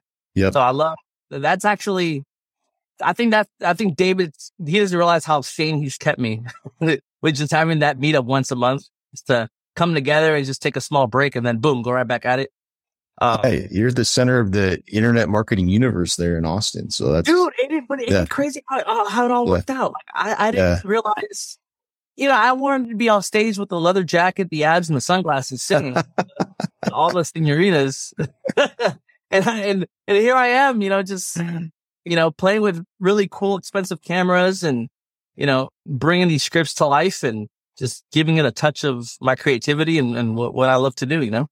And Yeah. um, yeah, and, and then and, you know, and then um, on top of that, you know, internally, you know, we take care of the scripts too. So it's it's been pretty cool, you know, full, Oh. full, like from end to end, full video end to end, yeah, full end to end. performance video production. That's amazing. And I mean, yeah, you have like the, the ama- amazing amount of experience and data and behind everything that you do. Um, and you got the team, you know, you got everything there on site. Yeah, I still work with Johnson hand in hand. Uh, Yep. you know, and and he's he's really cool, man. I mean, he's uh, yeah, his brain is something else, man. I love it. Sometimes if I just want to get inspired, I just call him up. You know. John, yeah, Johnson, uh, yeah, Johnson gave an amazing presentation at our, at our event in Oxford that you, you know, would love to have you at. Um, hopefully you can make the next one, but, oh, I uh, will. Hey, yeah. send the invite, bro. I'm there. I'm Dude. there. Yeah, Uh, I'm there in a heartbeat, dude. No, and the thing with so so, so look, Johnson's a genius, and I don't know, if, you know, but he's like literally a real genius. Like this guy, this guy's level of analyzing and, and psychology and philosophy and, and the way of thinking is like next. It's like he's got one of the best brains I've ever met. Like, you know, you know, I've met a lot of really cool people, but he is like one of those special dudes. You know what I mean? Um, and I, I'm just honored that I got to work with him for so many years at Six Pack, and I still get to work with him now. And and dude, it's like, man, he's, I'm telling you, he is something else. He really is. He, he is, he's a great, he's, he's amazing. And, and so are you, man. And, and, um, if, um, if people want to reach out and, and chat with you about doing video, which I mean, I, you know, Chris, I know some of the, you can't mention some of the names that you work with. Um, but people, anyone who's done anything in direct response will be very, very familiar with, with some of your, your big clients. Um, and, um, so your week, your work speaks, speaks for itself. Where can they, where, how can they get a hold of you? How can they reach out to you? So I'm currently right now, I've been a little bad. I was like, I'm just so busy doing the job that I don't Yeah. have time to talk about, Got it. you know, the job. No, but so, but no, but, um, they can email me, um, uh, Chris at VSL, uh, ADV.com. So it's Chris So at VSL ads with the Z.com. nice. Uh, yeah. So Chris, V, S as in Sam, L as in, you know, Leonard and ads a Apple, Derek, Zebra.com. Yeah. That's Uh, amazing. Yeah, just email me. Um, and you know, for now, eh, I'll I'll I'll have the page up here, like in the next. Maybe by the time this goes live, I'll have something there. So if you go to vslads.com, I'll have just a, a quick lander. You could go there, see my bio, picture of me, couple of logos of the company that I worked for, and then you could just contact me and schedule a meeting if you want to just chop it up, ask some questions, talk ads, VSLs. I mean, I, I'm an open book, dude. I'm cool. You know, you know, you know me. Dude, yeah. I mean, you got, you got, there's so many, so many ideas that, that you sparked just, you know, just chatting about not, not only ads, but just how the whole team fits together in terms of creative. And, um, Yeah, another thing is too, right? Like a lot of times when people write copy, they write copy for a TSL or they just write copy because they think this copy is going to work. Yeah. But you know, like if you go to Hollywood, a lot of those scripts to make videos, they're not written like that. They're written in in a video format to make a video. got it. So a lot of times, you know, I sometimes tell clients like, Hey, I know you're writing the script and you want to tell the story, but if you could just think in your mind, this is going to be a video Mhm. maybe you'll write things a little differently or maybe you'll go deeper in certain things or maybe you'll you could even highlight even even while they're writing the script highlight leave a comment i would like to see this potentially as a b-roll or leave this or leave that and just you know i i, I don't know what i uh, it's just a common thing that i've noticed here's a script making a video but you know Mhm. uh, uh you know it just makes it a little easier to because there's like a small disconnect between script and video it's a small one you know and, and and it just makes it easier to cross over to that other other part if they just a little more communication i guess you could say so so do you usually work from a, some kind of shot list when you're doing the live production stuff or is it, or do you kind of, do you have the freedom to, to set that up typically? Who makes those calls? If you have the no, script, I, I, Yeah. no I, I I make those calls usually like i just go through the script and I'll, I'll create the shot list of what i need oh wow, and work the video that's cool. Yeah, but but what I'm saying, I guess what I'm trying to say is this: when you write a uh, when you write a script, hmm you can't really you can't really write in there like the way I'm punching the table, the way I'm Mhm. getting flashy, all that. That's not really in the script. In the script, it's just. Do you want to learn this and learn that and da da da da? Right, that's all that's there. So what I'm saying is, I guess what I'm trying to say is this: you know, you've got the script, you've got the hook, but I guess if you could really figure out five different angles or different way the video could kind of start in a way, you know what I mean? Mm-hmm. Like, so I always say this, if you're deploying one version of a video into the world, that's like having one ad account, right? Mhm. That like, you don't want to do that. Everyone knows that you want like 17 of those guys, right? Right. So, so I would say when you're writing a script, like, don't be afraid to just like, you know, just load it up, you know, load up Yeah. 10 different lines in the beginning, different hooks, different angles, you know, Yeah. it, it's okay. You know, just, just go all out and just figure it out or have a conversation with your, your editor. Cause maybe there's some, there's certain things your editor could probably do visually that you didn't even know about. You know, Right. what- right. What if your editor could add, you know, these bomb explosions or transitions or, or, or fire transitions and explosion. So when you're cooking, you know, you could, you know, have a hook where, I don't know, like, you know, like you're, you're, you know, you know, when you're cooking like fish and then, you, and then you throw something and a big fireball kind of pops out. Yep. Like, they, you know, that's going to call someone's attention, you know? Right. Right. It's just what, I- what I'm. That's what I'm trying to say. Is this? I'm trying to say that us video creators, we don't. We do- we do more than just provide what you're writing. Like I guess a conversation to find out what's our limitations. What what can we really do? You know. Mhm. I remember. I remember one of the biggest commercials that we had on Six Pack. We literally like took the fire extinguisher and literally like just sprayed the talent. You know, and that was a huge. You know, he was like blowing out a candle. We just sprayed him and sprayed the, the candle. You know, Yeah. and it, like that wasn't in the script, but we were thinking like, what do we got to do to to make this thing so they can stick around? Like, just grab the fire extinguisher and blast them. You know? I mean, that the, one of the, my biggest takeaways from our conversations, and then definitely this conversation, has always been that when it comes to making high performance video, your the post production team is it needs to be in partnership with, well, definitely the the copy the copy team. It's not like there's so much there's so many decisions that you're making on the post production side. Um, on the production side, obviously with making the shots, but on the post production side specifically, like choosing what sections to put where, that it's proofs in the pudding, right? You you have two different editors, the same audio, same material to work with, and you get two completely different results. So Yeah. I just think like it's an oversight a lot of times where people people think that oh you know it's it's all about the copy, um, and it is a, all about the copy. But if you have copy with poor management of the the post production, it's totally unpredictable what you're going to get. But if you have expert marketers like yourself actually handling all that on the post production side, I mean, that's where the magic can happen because there's so many, like, like you're saying, there's 24 frames a second. And as an editor, you're choosing what to put in front of people each of those frames. So, um. I just think, man, it's, I'm, I'm, I'm blown away with the level of knowledge you have. And, and, um, yeah, definitely your results speak for themselves. So, Yeah, no, um, no, you- you're right. I mean, look, copy is super important. The most important thing, it, it sets the foundation on everything that we do. But if, but I feel there has to be a beautiful marriage between video and copy in order for that to go to the next level. Like the weakest chain is just gonna anchor you down, you know?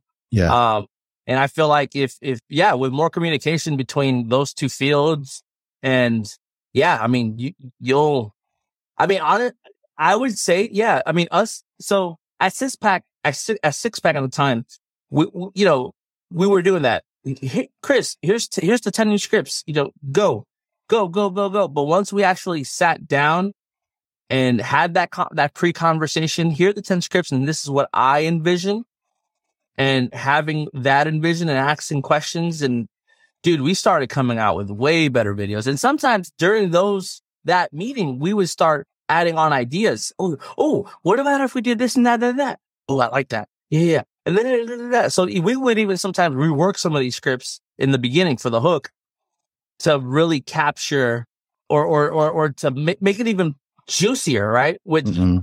it's just an extra opportunity to like, man, make some. I mean, I, I don't know. I would, if I had to put a percentage on it, I would say our videos became 30% better with just that small meeting before we actually started working on anything. Just, you know, and I don't know. I guess figuring out how to make that come together even more and what, you know, and just you know, start rocking it, I guess, and testing it all. Absolutely. I guess, and my last question really is kind of, so you got the connection between copy and, and your, and the post production team, um, from the beginning to the end of production. And then how did that, besides you have the, the, the dashboard you're talking about where you're seeing how stuff's performing, but did you ever strategize with Dan, the uh, co-founder is running all the media? So mm-hmm. did you, did, was Dan involved in that process too, in terms of like, like, Hey, here's our targeting or here's targeting that's working, not working. How did that all connect so, together on the media buying side? So, so, so Johnson's brain would, would come up with a lot of the, the big stuff. Mm-hmm. Uh, he would bounce ideas off of me, Kay, Christian. I mean, a lot of the people that were there, Esther, a lot of people that were there, part of his team, mm-hmm. like the higher level people, he would bounce ideas. How, what do you think? What do you, um, and, and also me being a, a, visionary with my head. So when he would tell me something, I could, I could already see in my head what mm-hmm. it needs to look like. Now I just got to go get a camera and go make it happen for everyone else. But in my head, I could already kind of see like, Oh yeah, yeah, yeah. You know? So when he would get these reactions on my face, he would be like, yeah, that's a good one. Cause, cause you're doing that. You're excited. Uh-huh. So he knew that I was gonna, gonna just take the camera and go do exactly that and fill it with that energy. Right. But, um, so once we would get, the, once we would get the, the scripts, have that meeting, we would shoot. Give me one second.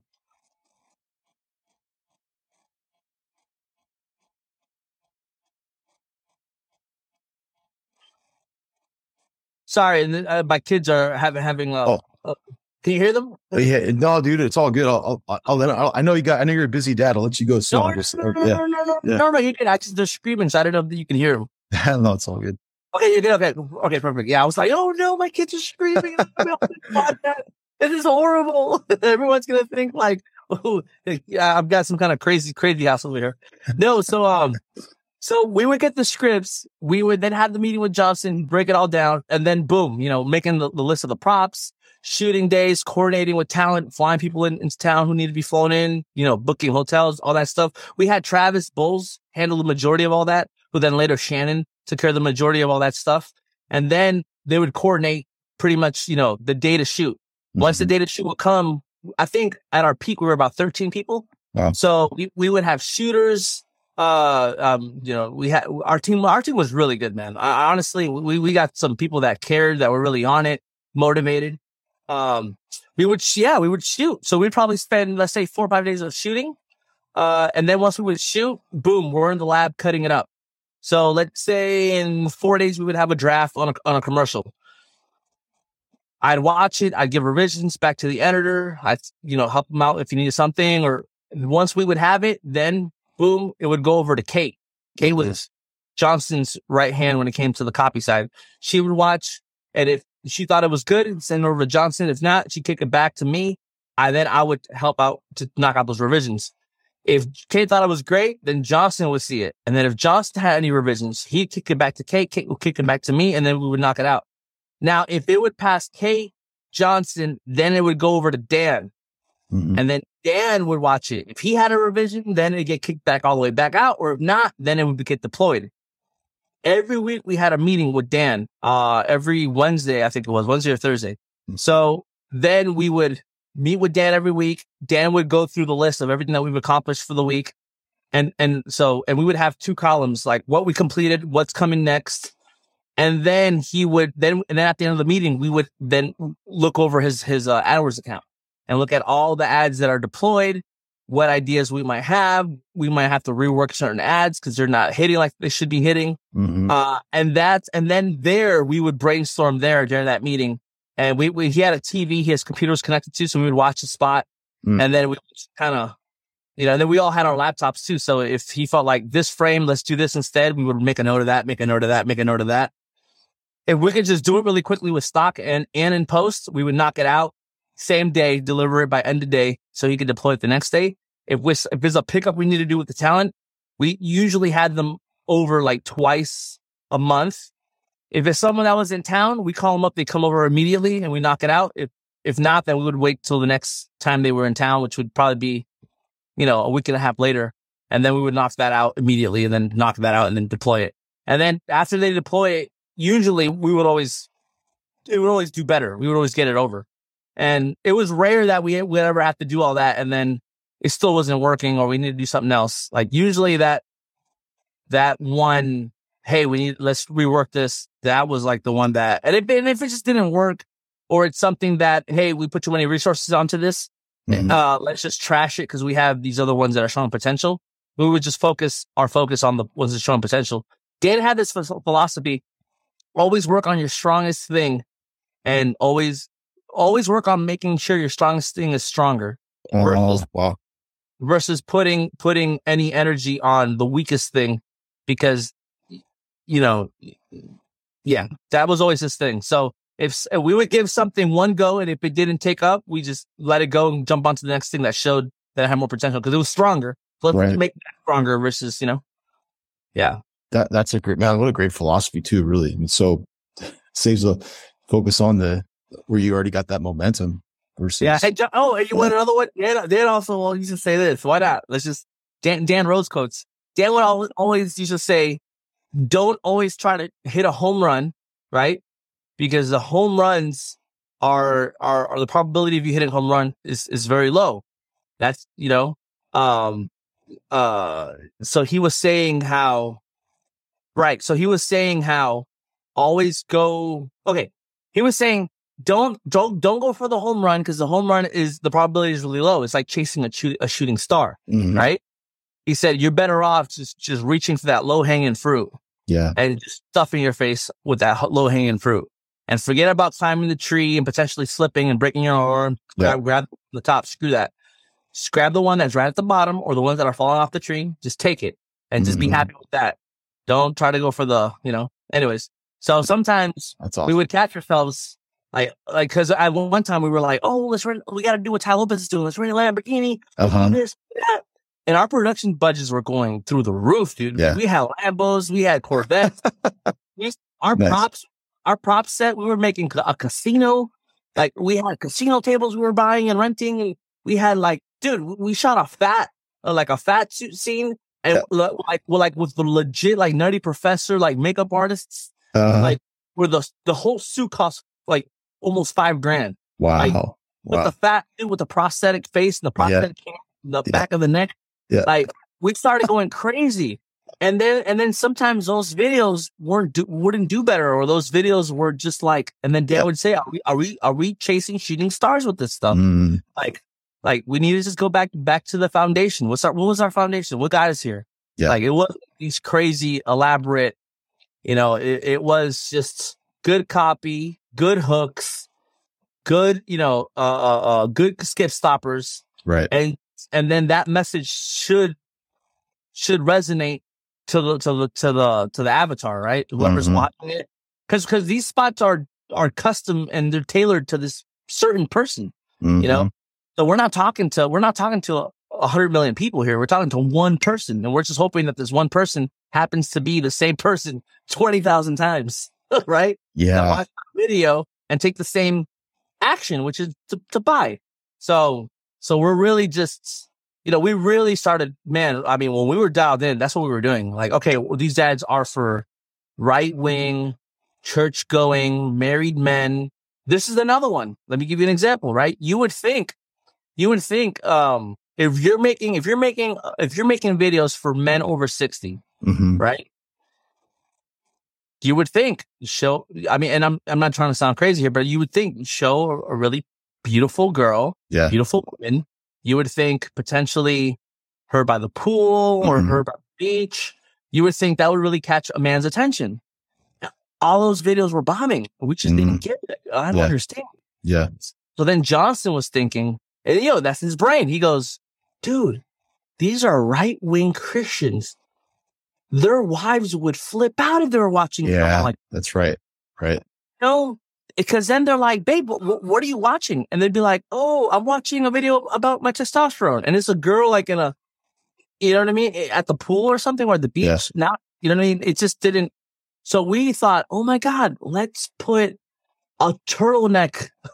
let's put a turtleneck on this lady, you know, and just make it look educational, like she's teaching a lesson. Yeah. Green, green, simple, maybe a, a, chalkboard Uh-huh. or, or, you know, with a big stick pointing at it. Yeah. Dude, those videos took off. That's amazing. And it was just because dude, if he's watching, if his wife comes by, what are you watching? Because obviously she's very attractive. She's gonna be like, "What's that?"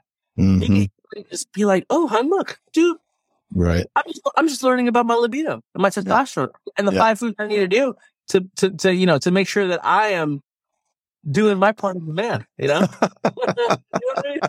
It's like, it's just going to be like, oh, okay. She's not going to care, you know? Mm-hmm. That's funny. Like, but you would have thought, like, I would have thought the other one would have worked and it didn't, you know? And- For sure. For sure. And you guys would have the, that kind of flexibility to be able to think of that and then also just execute on it and test it. bro, speed of implementation. Yeah. Speed of That's like- implementation. That is dude we had it dialed in i mean if we were if we if we were thinking of something on monday yeah. it was written by thursday we were having our meeting by friday and we were we were already shooting the following week and then we would have those spots turned in the following so within two weeks we already had spots done from the the from the moment it was it was thought of you know um um but that those were certain spots right i mean sometimes you know big vsls take a long time to write right. Right. you know.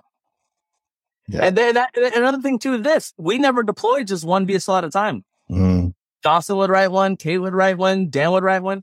We would Yeah. deploy two, three different whole VSLs, different ideas, and then the one that would stick would be the winner. And then mm, everyone focus. And then at that point, we, it was just intros, intros and hooks, yeah. just back to back to back to back to back. And then sometimes uh, when commercials would get oversaturated hmm we would just take that, re-chop it up, t- put that in front of the VSL, add a different hook just to make it feel fresher and newer.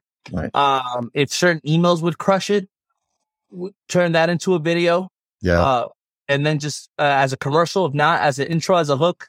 Sometimes we would even have a really good script. Dude, there were times we had scripts. Dude, don't be afraid to redo the script or, or, or redeploy the video More. redo the video with a different face. Really. like, the Dude, winners. I would- yeah, I mean, Yeah. th- there was a script called "Truth About Cardio" that we Mhm. had. hmm We ran that spot for like eight straight years. Wow. I mean, we did that spot probably like fifteen times. Wow. Uh, you know, uh, a young girl, old guy, old girl, uh, blonde hair, brunette, young guy, different location. Th- th- it's- We just kept running that spot over and over and over again. And, and also we, we would take that spot and we would try to, we turned it into a template. So every time we would launch a new product Yeah.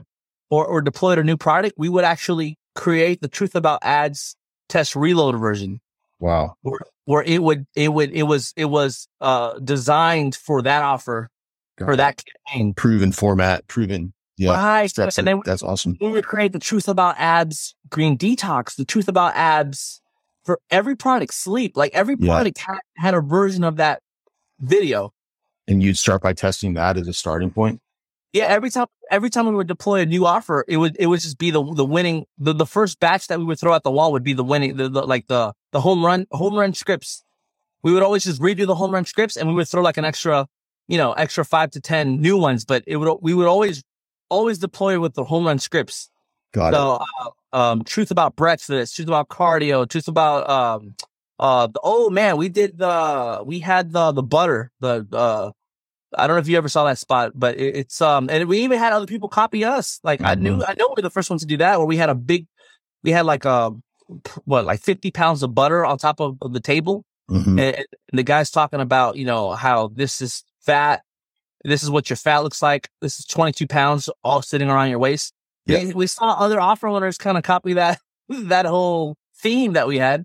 Um, yeah, man. Um, and we, dude, I would say if something would win, let's just say this, Mhm. and this is probably some good, good, good, good, good little secret stuff here, secret sauce. If if we had a winning commercial, Mhm. that wasn't that that wasn't the only time that I was deployed. Mm. Every winning commercial got a reboot, Mhm. either with a female, either with a male, and every winning commercial literally got reworked for other offers. Got it was it was never like, oh, this is a win. Okay, it's done. All right, we need another one. Like, no, we wouldn't archive it and never use it again or never rework it or Yep. and sometimes if if it start it's it started fading, we would literally wait like four to six months and just turn it on and see what happens again. Yeah. And, and then there it goes, take it Yeah. right back off, you know? That's insane. So you're like, yeah, you're you're learning from your successes too. Like you're you're rebooting it, get more mileage out of it, and you're also learning, extracting the essence of it, applying it to other stuff. So that Yeah, I- got a I- head start.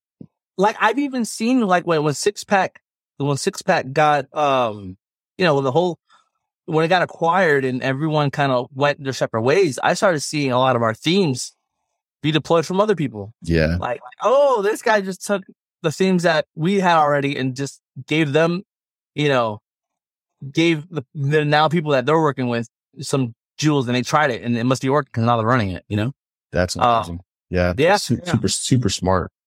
That's Yeah, yeah. It's just, yeah. So, yeah, if something was winning for you, dude, change the color. I don't know. I know a lot of these affiliates, they sometimes use a lot of pictures and stuff. Yeah. I don't know. Flip it, invert it, change the color, yeah. you know? Uh, yeah. Change, I don't know, man. It's just, Yeah. That's, that's, that's awesome. Chris, Yeah. man, um, well, let's plan on doing a, a round two sometime in the next, next few months, because I feel like there's so much we could talk, so much more we could talk about Yeah. and all this stuff. And do you guys yeah, any questions? Hey, hey, real quick, like, hey, here it goes. Before we go, any questions? Any, anything you want me to elaborate on? anything that, anything Dude. that you think, yeah, anything that you think, the moment we, the moment we hang up, yeah. hours later, you're gonna be like, "Dang, I should have asked him this." I know Yeah. that's happened. Oh, they're gonna, they're, they're gonna be a whole list of them. They're gonna be a whole list of them. But, um, Okay, I want to be an open book for anything, like any question, any story. What yeah, happens to Mike Chang? I mean, I'm I'm, cool with that too. No, that's all. That's it. That's an episode. That's an entire episode of itself. You know, it's funny. I think, um, one of our, you know, Peter Kell. yeah, Yeah. So I think Peter's doing something with Mike Chang. I, I heard, or some, I heard some rumor about that, that they might be working on something. I don't know. I could be, Oh, I could, I could be just imagining things, but, uh, like, Yeah, he's in Bali, right? Mike Chang's in Bali. yeah, yeah, yeah. Yeah, that's funny.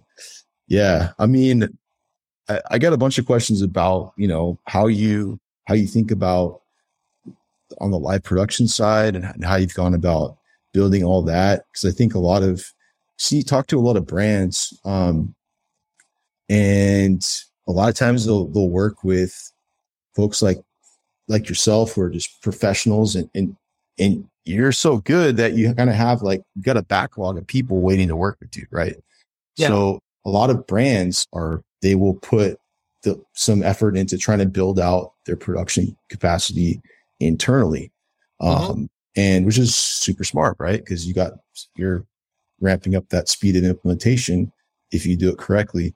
So um, I think you know if you ha- have any advice for for for companies trying to go at it themselves in terms of trying to trying to build out that live production capacity.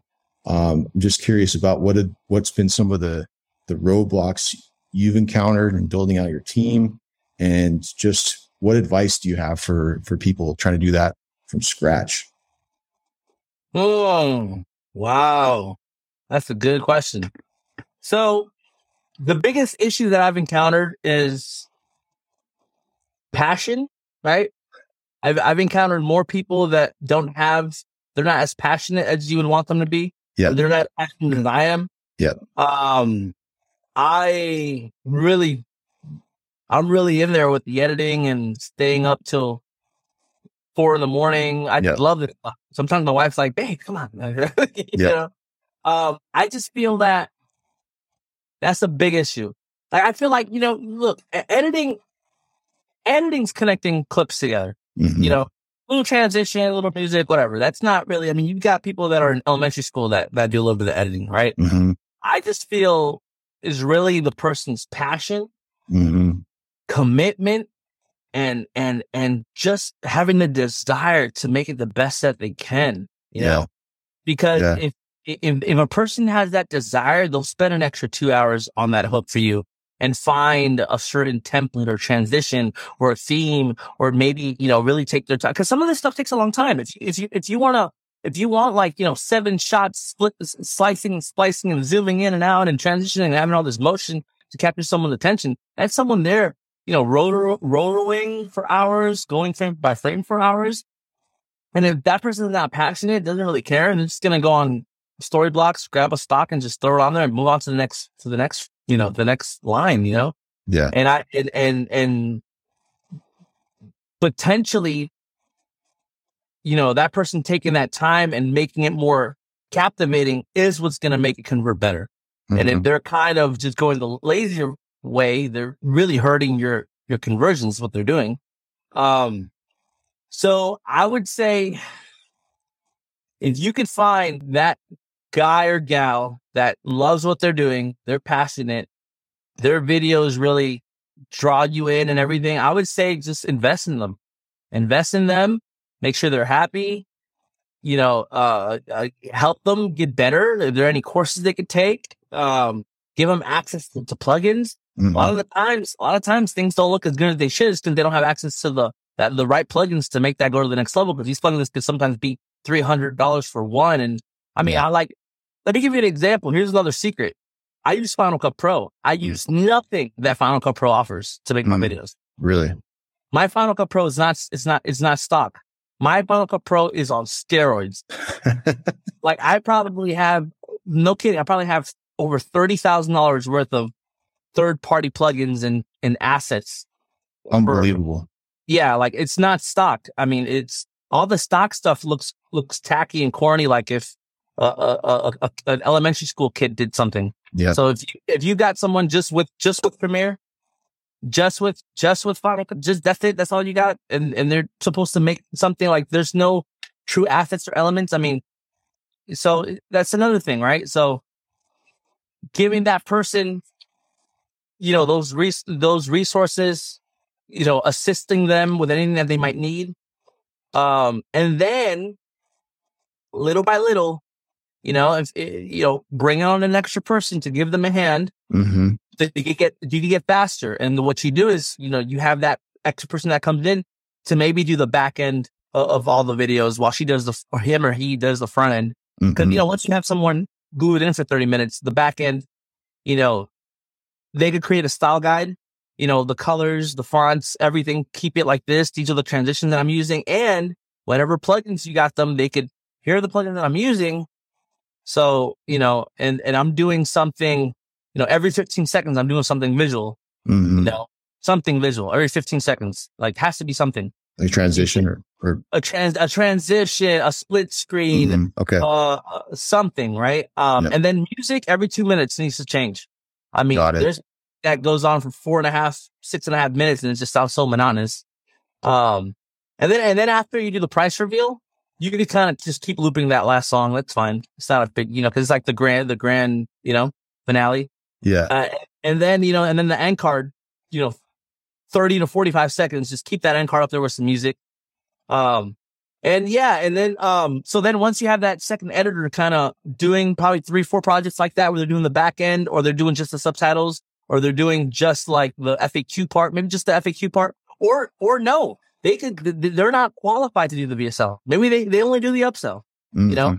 if someone needs to already be, be co- purchased and converted in order to see their video, or maybe, or maybe, uh, maybe they just do n- none of the VSLs. You have the main person do all the VSLs and they work on maybe your content stuff for YouTube or Mhm. they work on your, um, you know, the, if you have a course, so they have to buy first to get access to the course. Those are the videos that that person works on. Mhm. Uh, and then eventually, you know, after three, four, you know, projects, I would say let's two and a half months, then they can start dipping their toes into the VSL. I mean, that's what we did at Six Pack.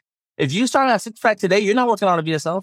Like if you started at Six Pack today, I mean, uh, you know, like when we were at our peak, you're, Mhm. you're in production. You're, you're, you're Mm. lights. You're, you're setting up the green screen. You're making sure you're, you're going to the store. You're picking up props. Mhm. You're, you're getting everyone coffee. You're making sure the talent's good and he has water. Like that's what you're doing for a while. And if you're cutting anything, you're either adding subtitles to something or you're cutting, um, YouTube videos for Insane Home Fat Loss channel, not even the Six Pack Shortcuts channel. You, you're, you're, you know, and then once those videos started looking pretty good, Mhm. and then, you know, um, and then eventually you went from assistant on set or help or the grip on set to eventually becoming a camera person.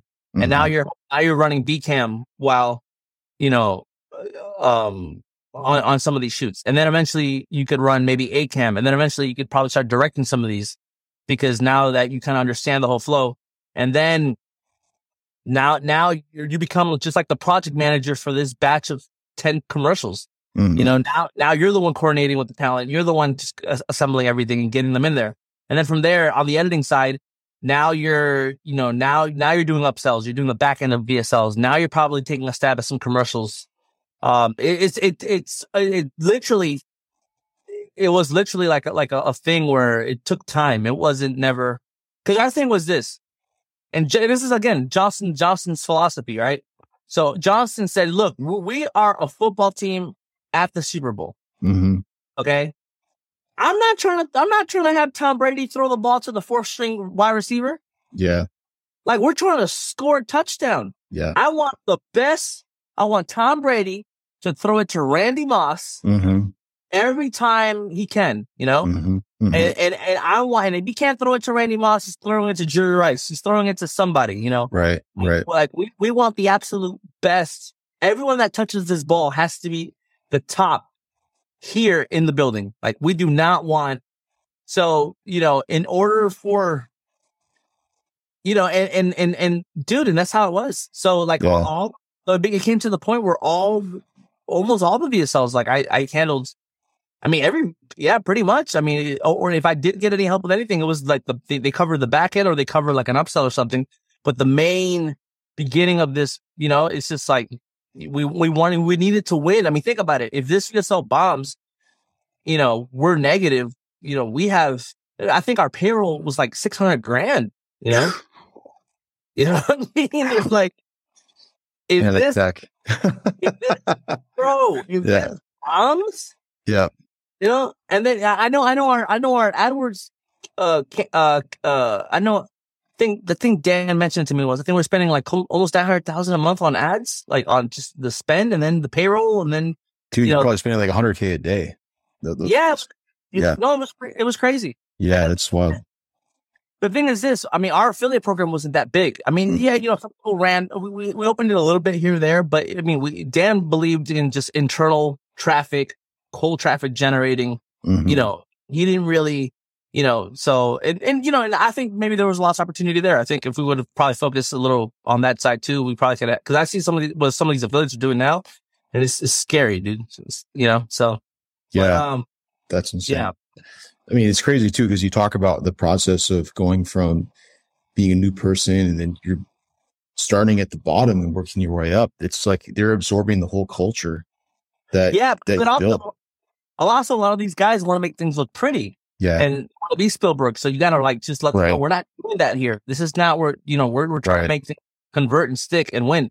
So I would say once you got that person, get bring in the second, and then you know, um, and then you can either go multiple ways. You could have the main leader with three, four editors. You could have an assembly line where maybe that main editor does the first ten minutes for you, and then everyone else kind of goes across, and then that last person just knocks out the subs for you. Mhm. Uh, I mean, there's a lot of ways to go about it. Um, if you want to jump in right away, right away, I would say, and I'm not trying to toot my horn, but I would say like work with someone like me. Hell or- yeah.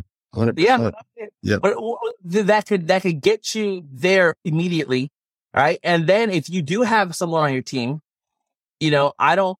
I mean, I've I've done it before where where you know I I've kind of project managed an editor on the other side of the fence and Mhm. they assisted me and that kind of walked, you know, hey, I'll handle this. This is what you're gonna do. And I even gave them revisions on framelight.io. So, and then once, you know, they got up, up into shape, then boom, now they're handling, handling the rest of the videos. And I'm, and I'm always an open book, dude. I'm really cool. I mean, you know, you know me, dude. It's like just, Yeah. hey, you can text me at, at midnight. I don't care. I'll answer. If I'm available, I'm not on set. I'm not Yeah. sleeping. Yeah. Or I'm not down editing. Sometimes, you know, you got to give me 48 hours because either, I mean, we, I just finished like a six day shoot. Yeah. And my Slack's like just slammed. I'm just going through everybody. I'm sorry. I'm sorry. I'm sorry. I, was, I was out. I was out. I was out. well, I mean, the thing, the thing that comes across too, Chris, is what you mentioned is level of passion, right? The level of Mhm. passion that you put that you're putting into to your work here. I mean, you can't like you can't manufacture that. You kind of either have it or you don't, and it's pretty clear with everything that you built that um that it's that's the key component, and that's what makes you special. That's like the foundation of everything for for what you built there. Yeah. And, I'm, um, I'm just grateful, bro. Like I'm Yeah. living in gratitude. Yeah. Like, you know what I mean? I like, I like, my mom was a single mom with five kids and just the fact that I get to wake up every day and make video, it still, it still feels like it's, it's just, this, this can't be real. Like Yeah. it, it, it- it really feels like, like God really knew. I mean, look, how do I say this? It doesn't feel like this. I know this is what it is, but what I'm saying is God knows me internally and out, right? He mm-hmm. understands everything about me. And mm-hmm. he already knew where I would fit perfectly in, in the world. Yeah. And he already knew where I would, where, where he would place me. I'd be the happiest, the most fulfilled, Yeah. the most, you know, and even though when I was younger, I didn't see that. I, I didn't see the vision. I didn't care for it. I wanted something else. Now that I'm older, I realize, dude, I don't, I don't want, I don't want to be famous. you know what I mean? I still want to hang out with my kids at the beach. You know, that's Yeah. probably, I got buddies of mine that, that, that came from the same camp that are famous right now. Like Yeah. legit. Like I've got guys that, dude, they- they- they'll, they'll, they'll sing in front of 20,000 people with their name head, headlining at a concert in Latin America. Yeah. And where we went to high school together, or they even used to record at 12 years old in, in my closet. Just, know, now they're famous, bro. They've got That's 300 crazy. million spins on their, their music videos. And, and we, we, we, we text, we talk and Yeah. they tell me, they tell me, dude, dude, you did it the right way, bro. Like Yeah. they, they regret it. They can't go anywhere. It's Yeah. crazy. Yeah. Yeah. All, So- man, Chris, I mean, it comes across. You do. You're in the. You're in the right, right place for you. That's what it is, and um, you're doing amazing, amazing stuff.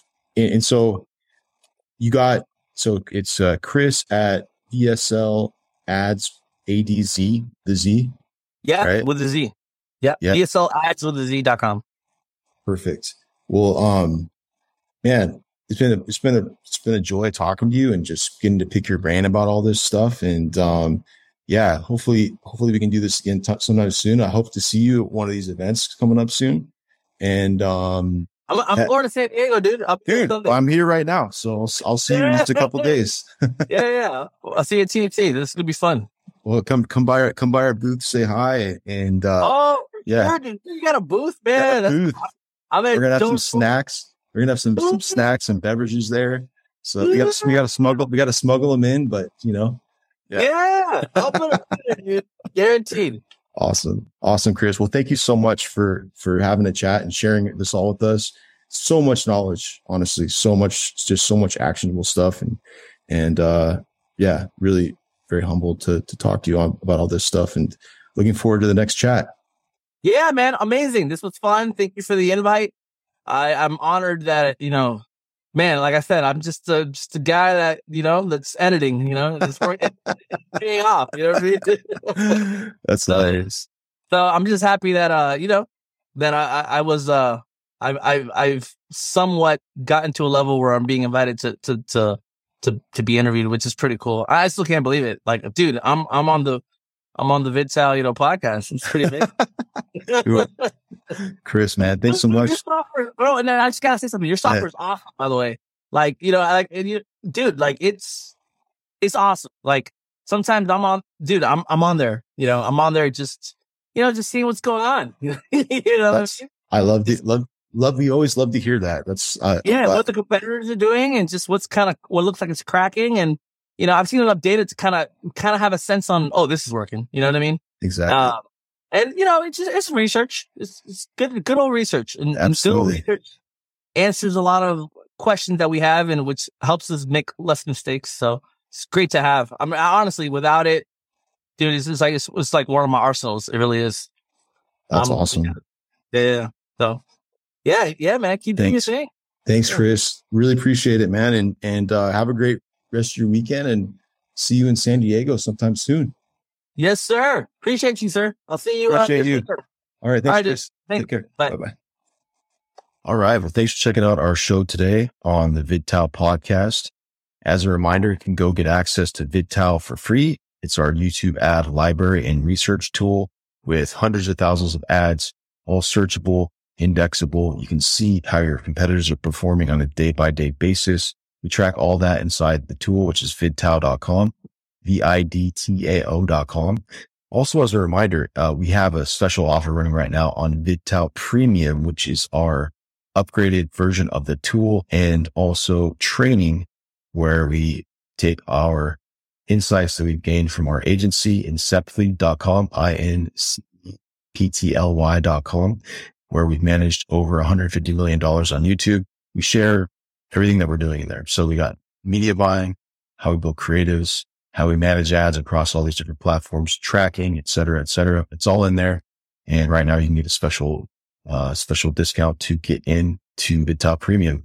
Also, in addition to that, you can go to inceptly.com uh, slash call and set up a brainstorm chat with our team. If you're ever interested in brainstorming ways to scale your company with platforms like YouTube and other video traffic platforms. So inceptly.com slash call is where to go. And with that said, this is Ian Nagy, co-founder of VidTao signing off on this podcast. Looking forward to the next one. In the meantime, take care and do your best.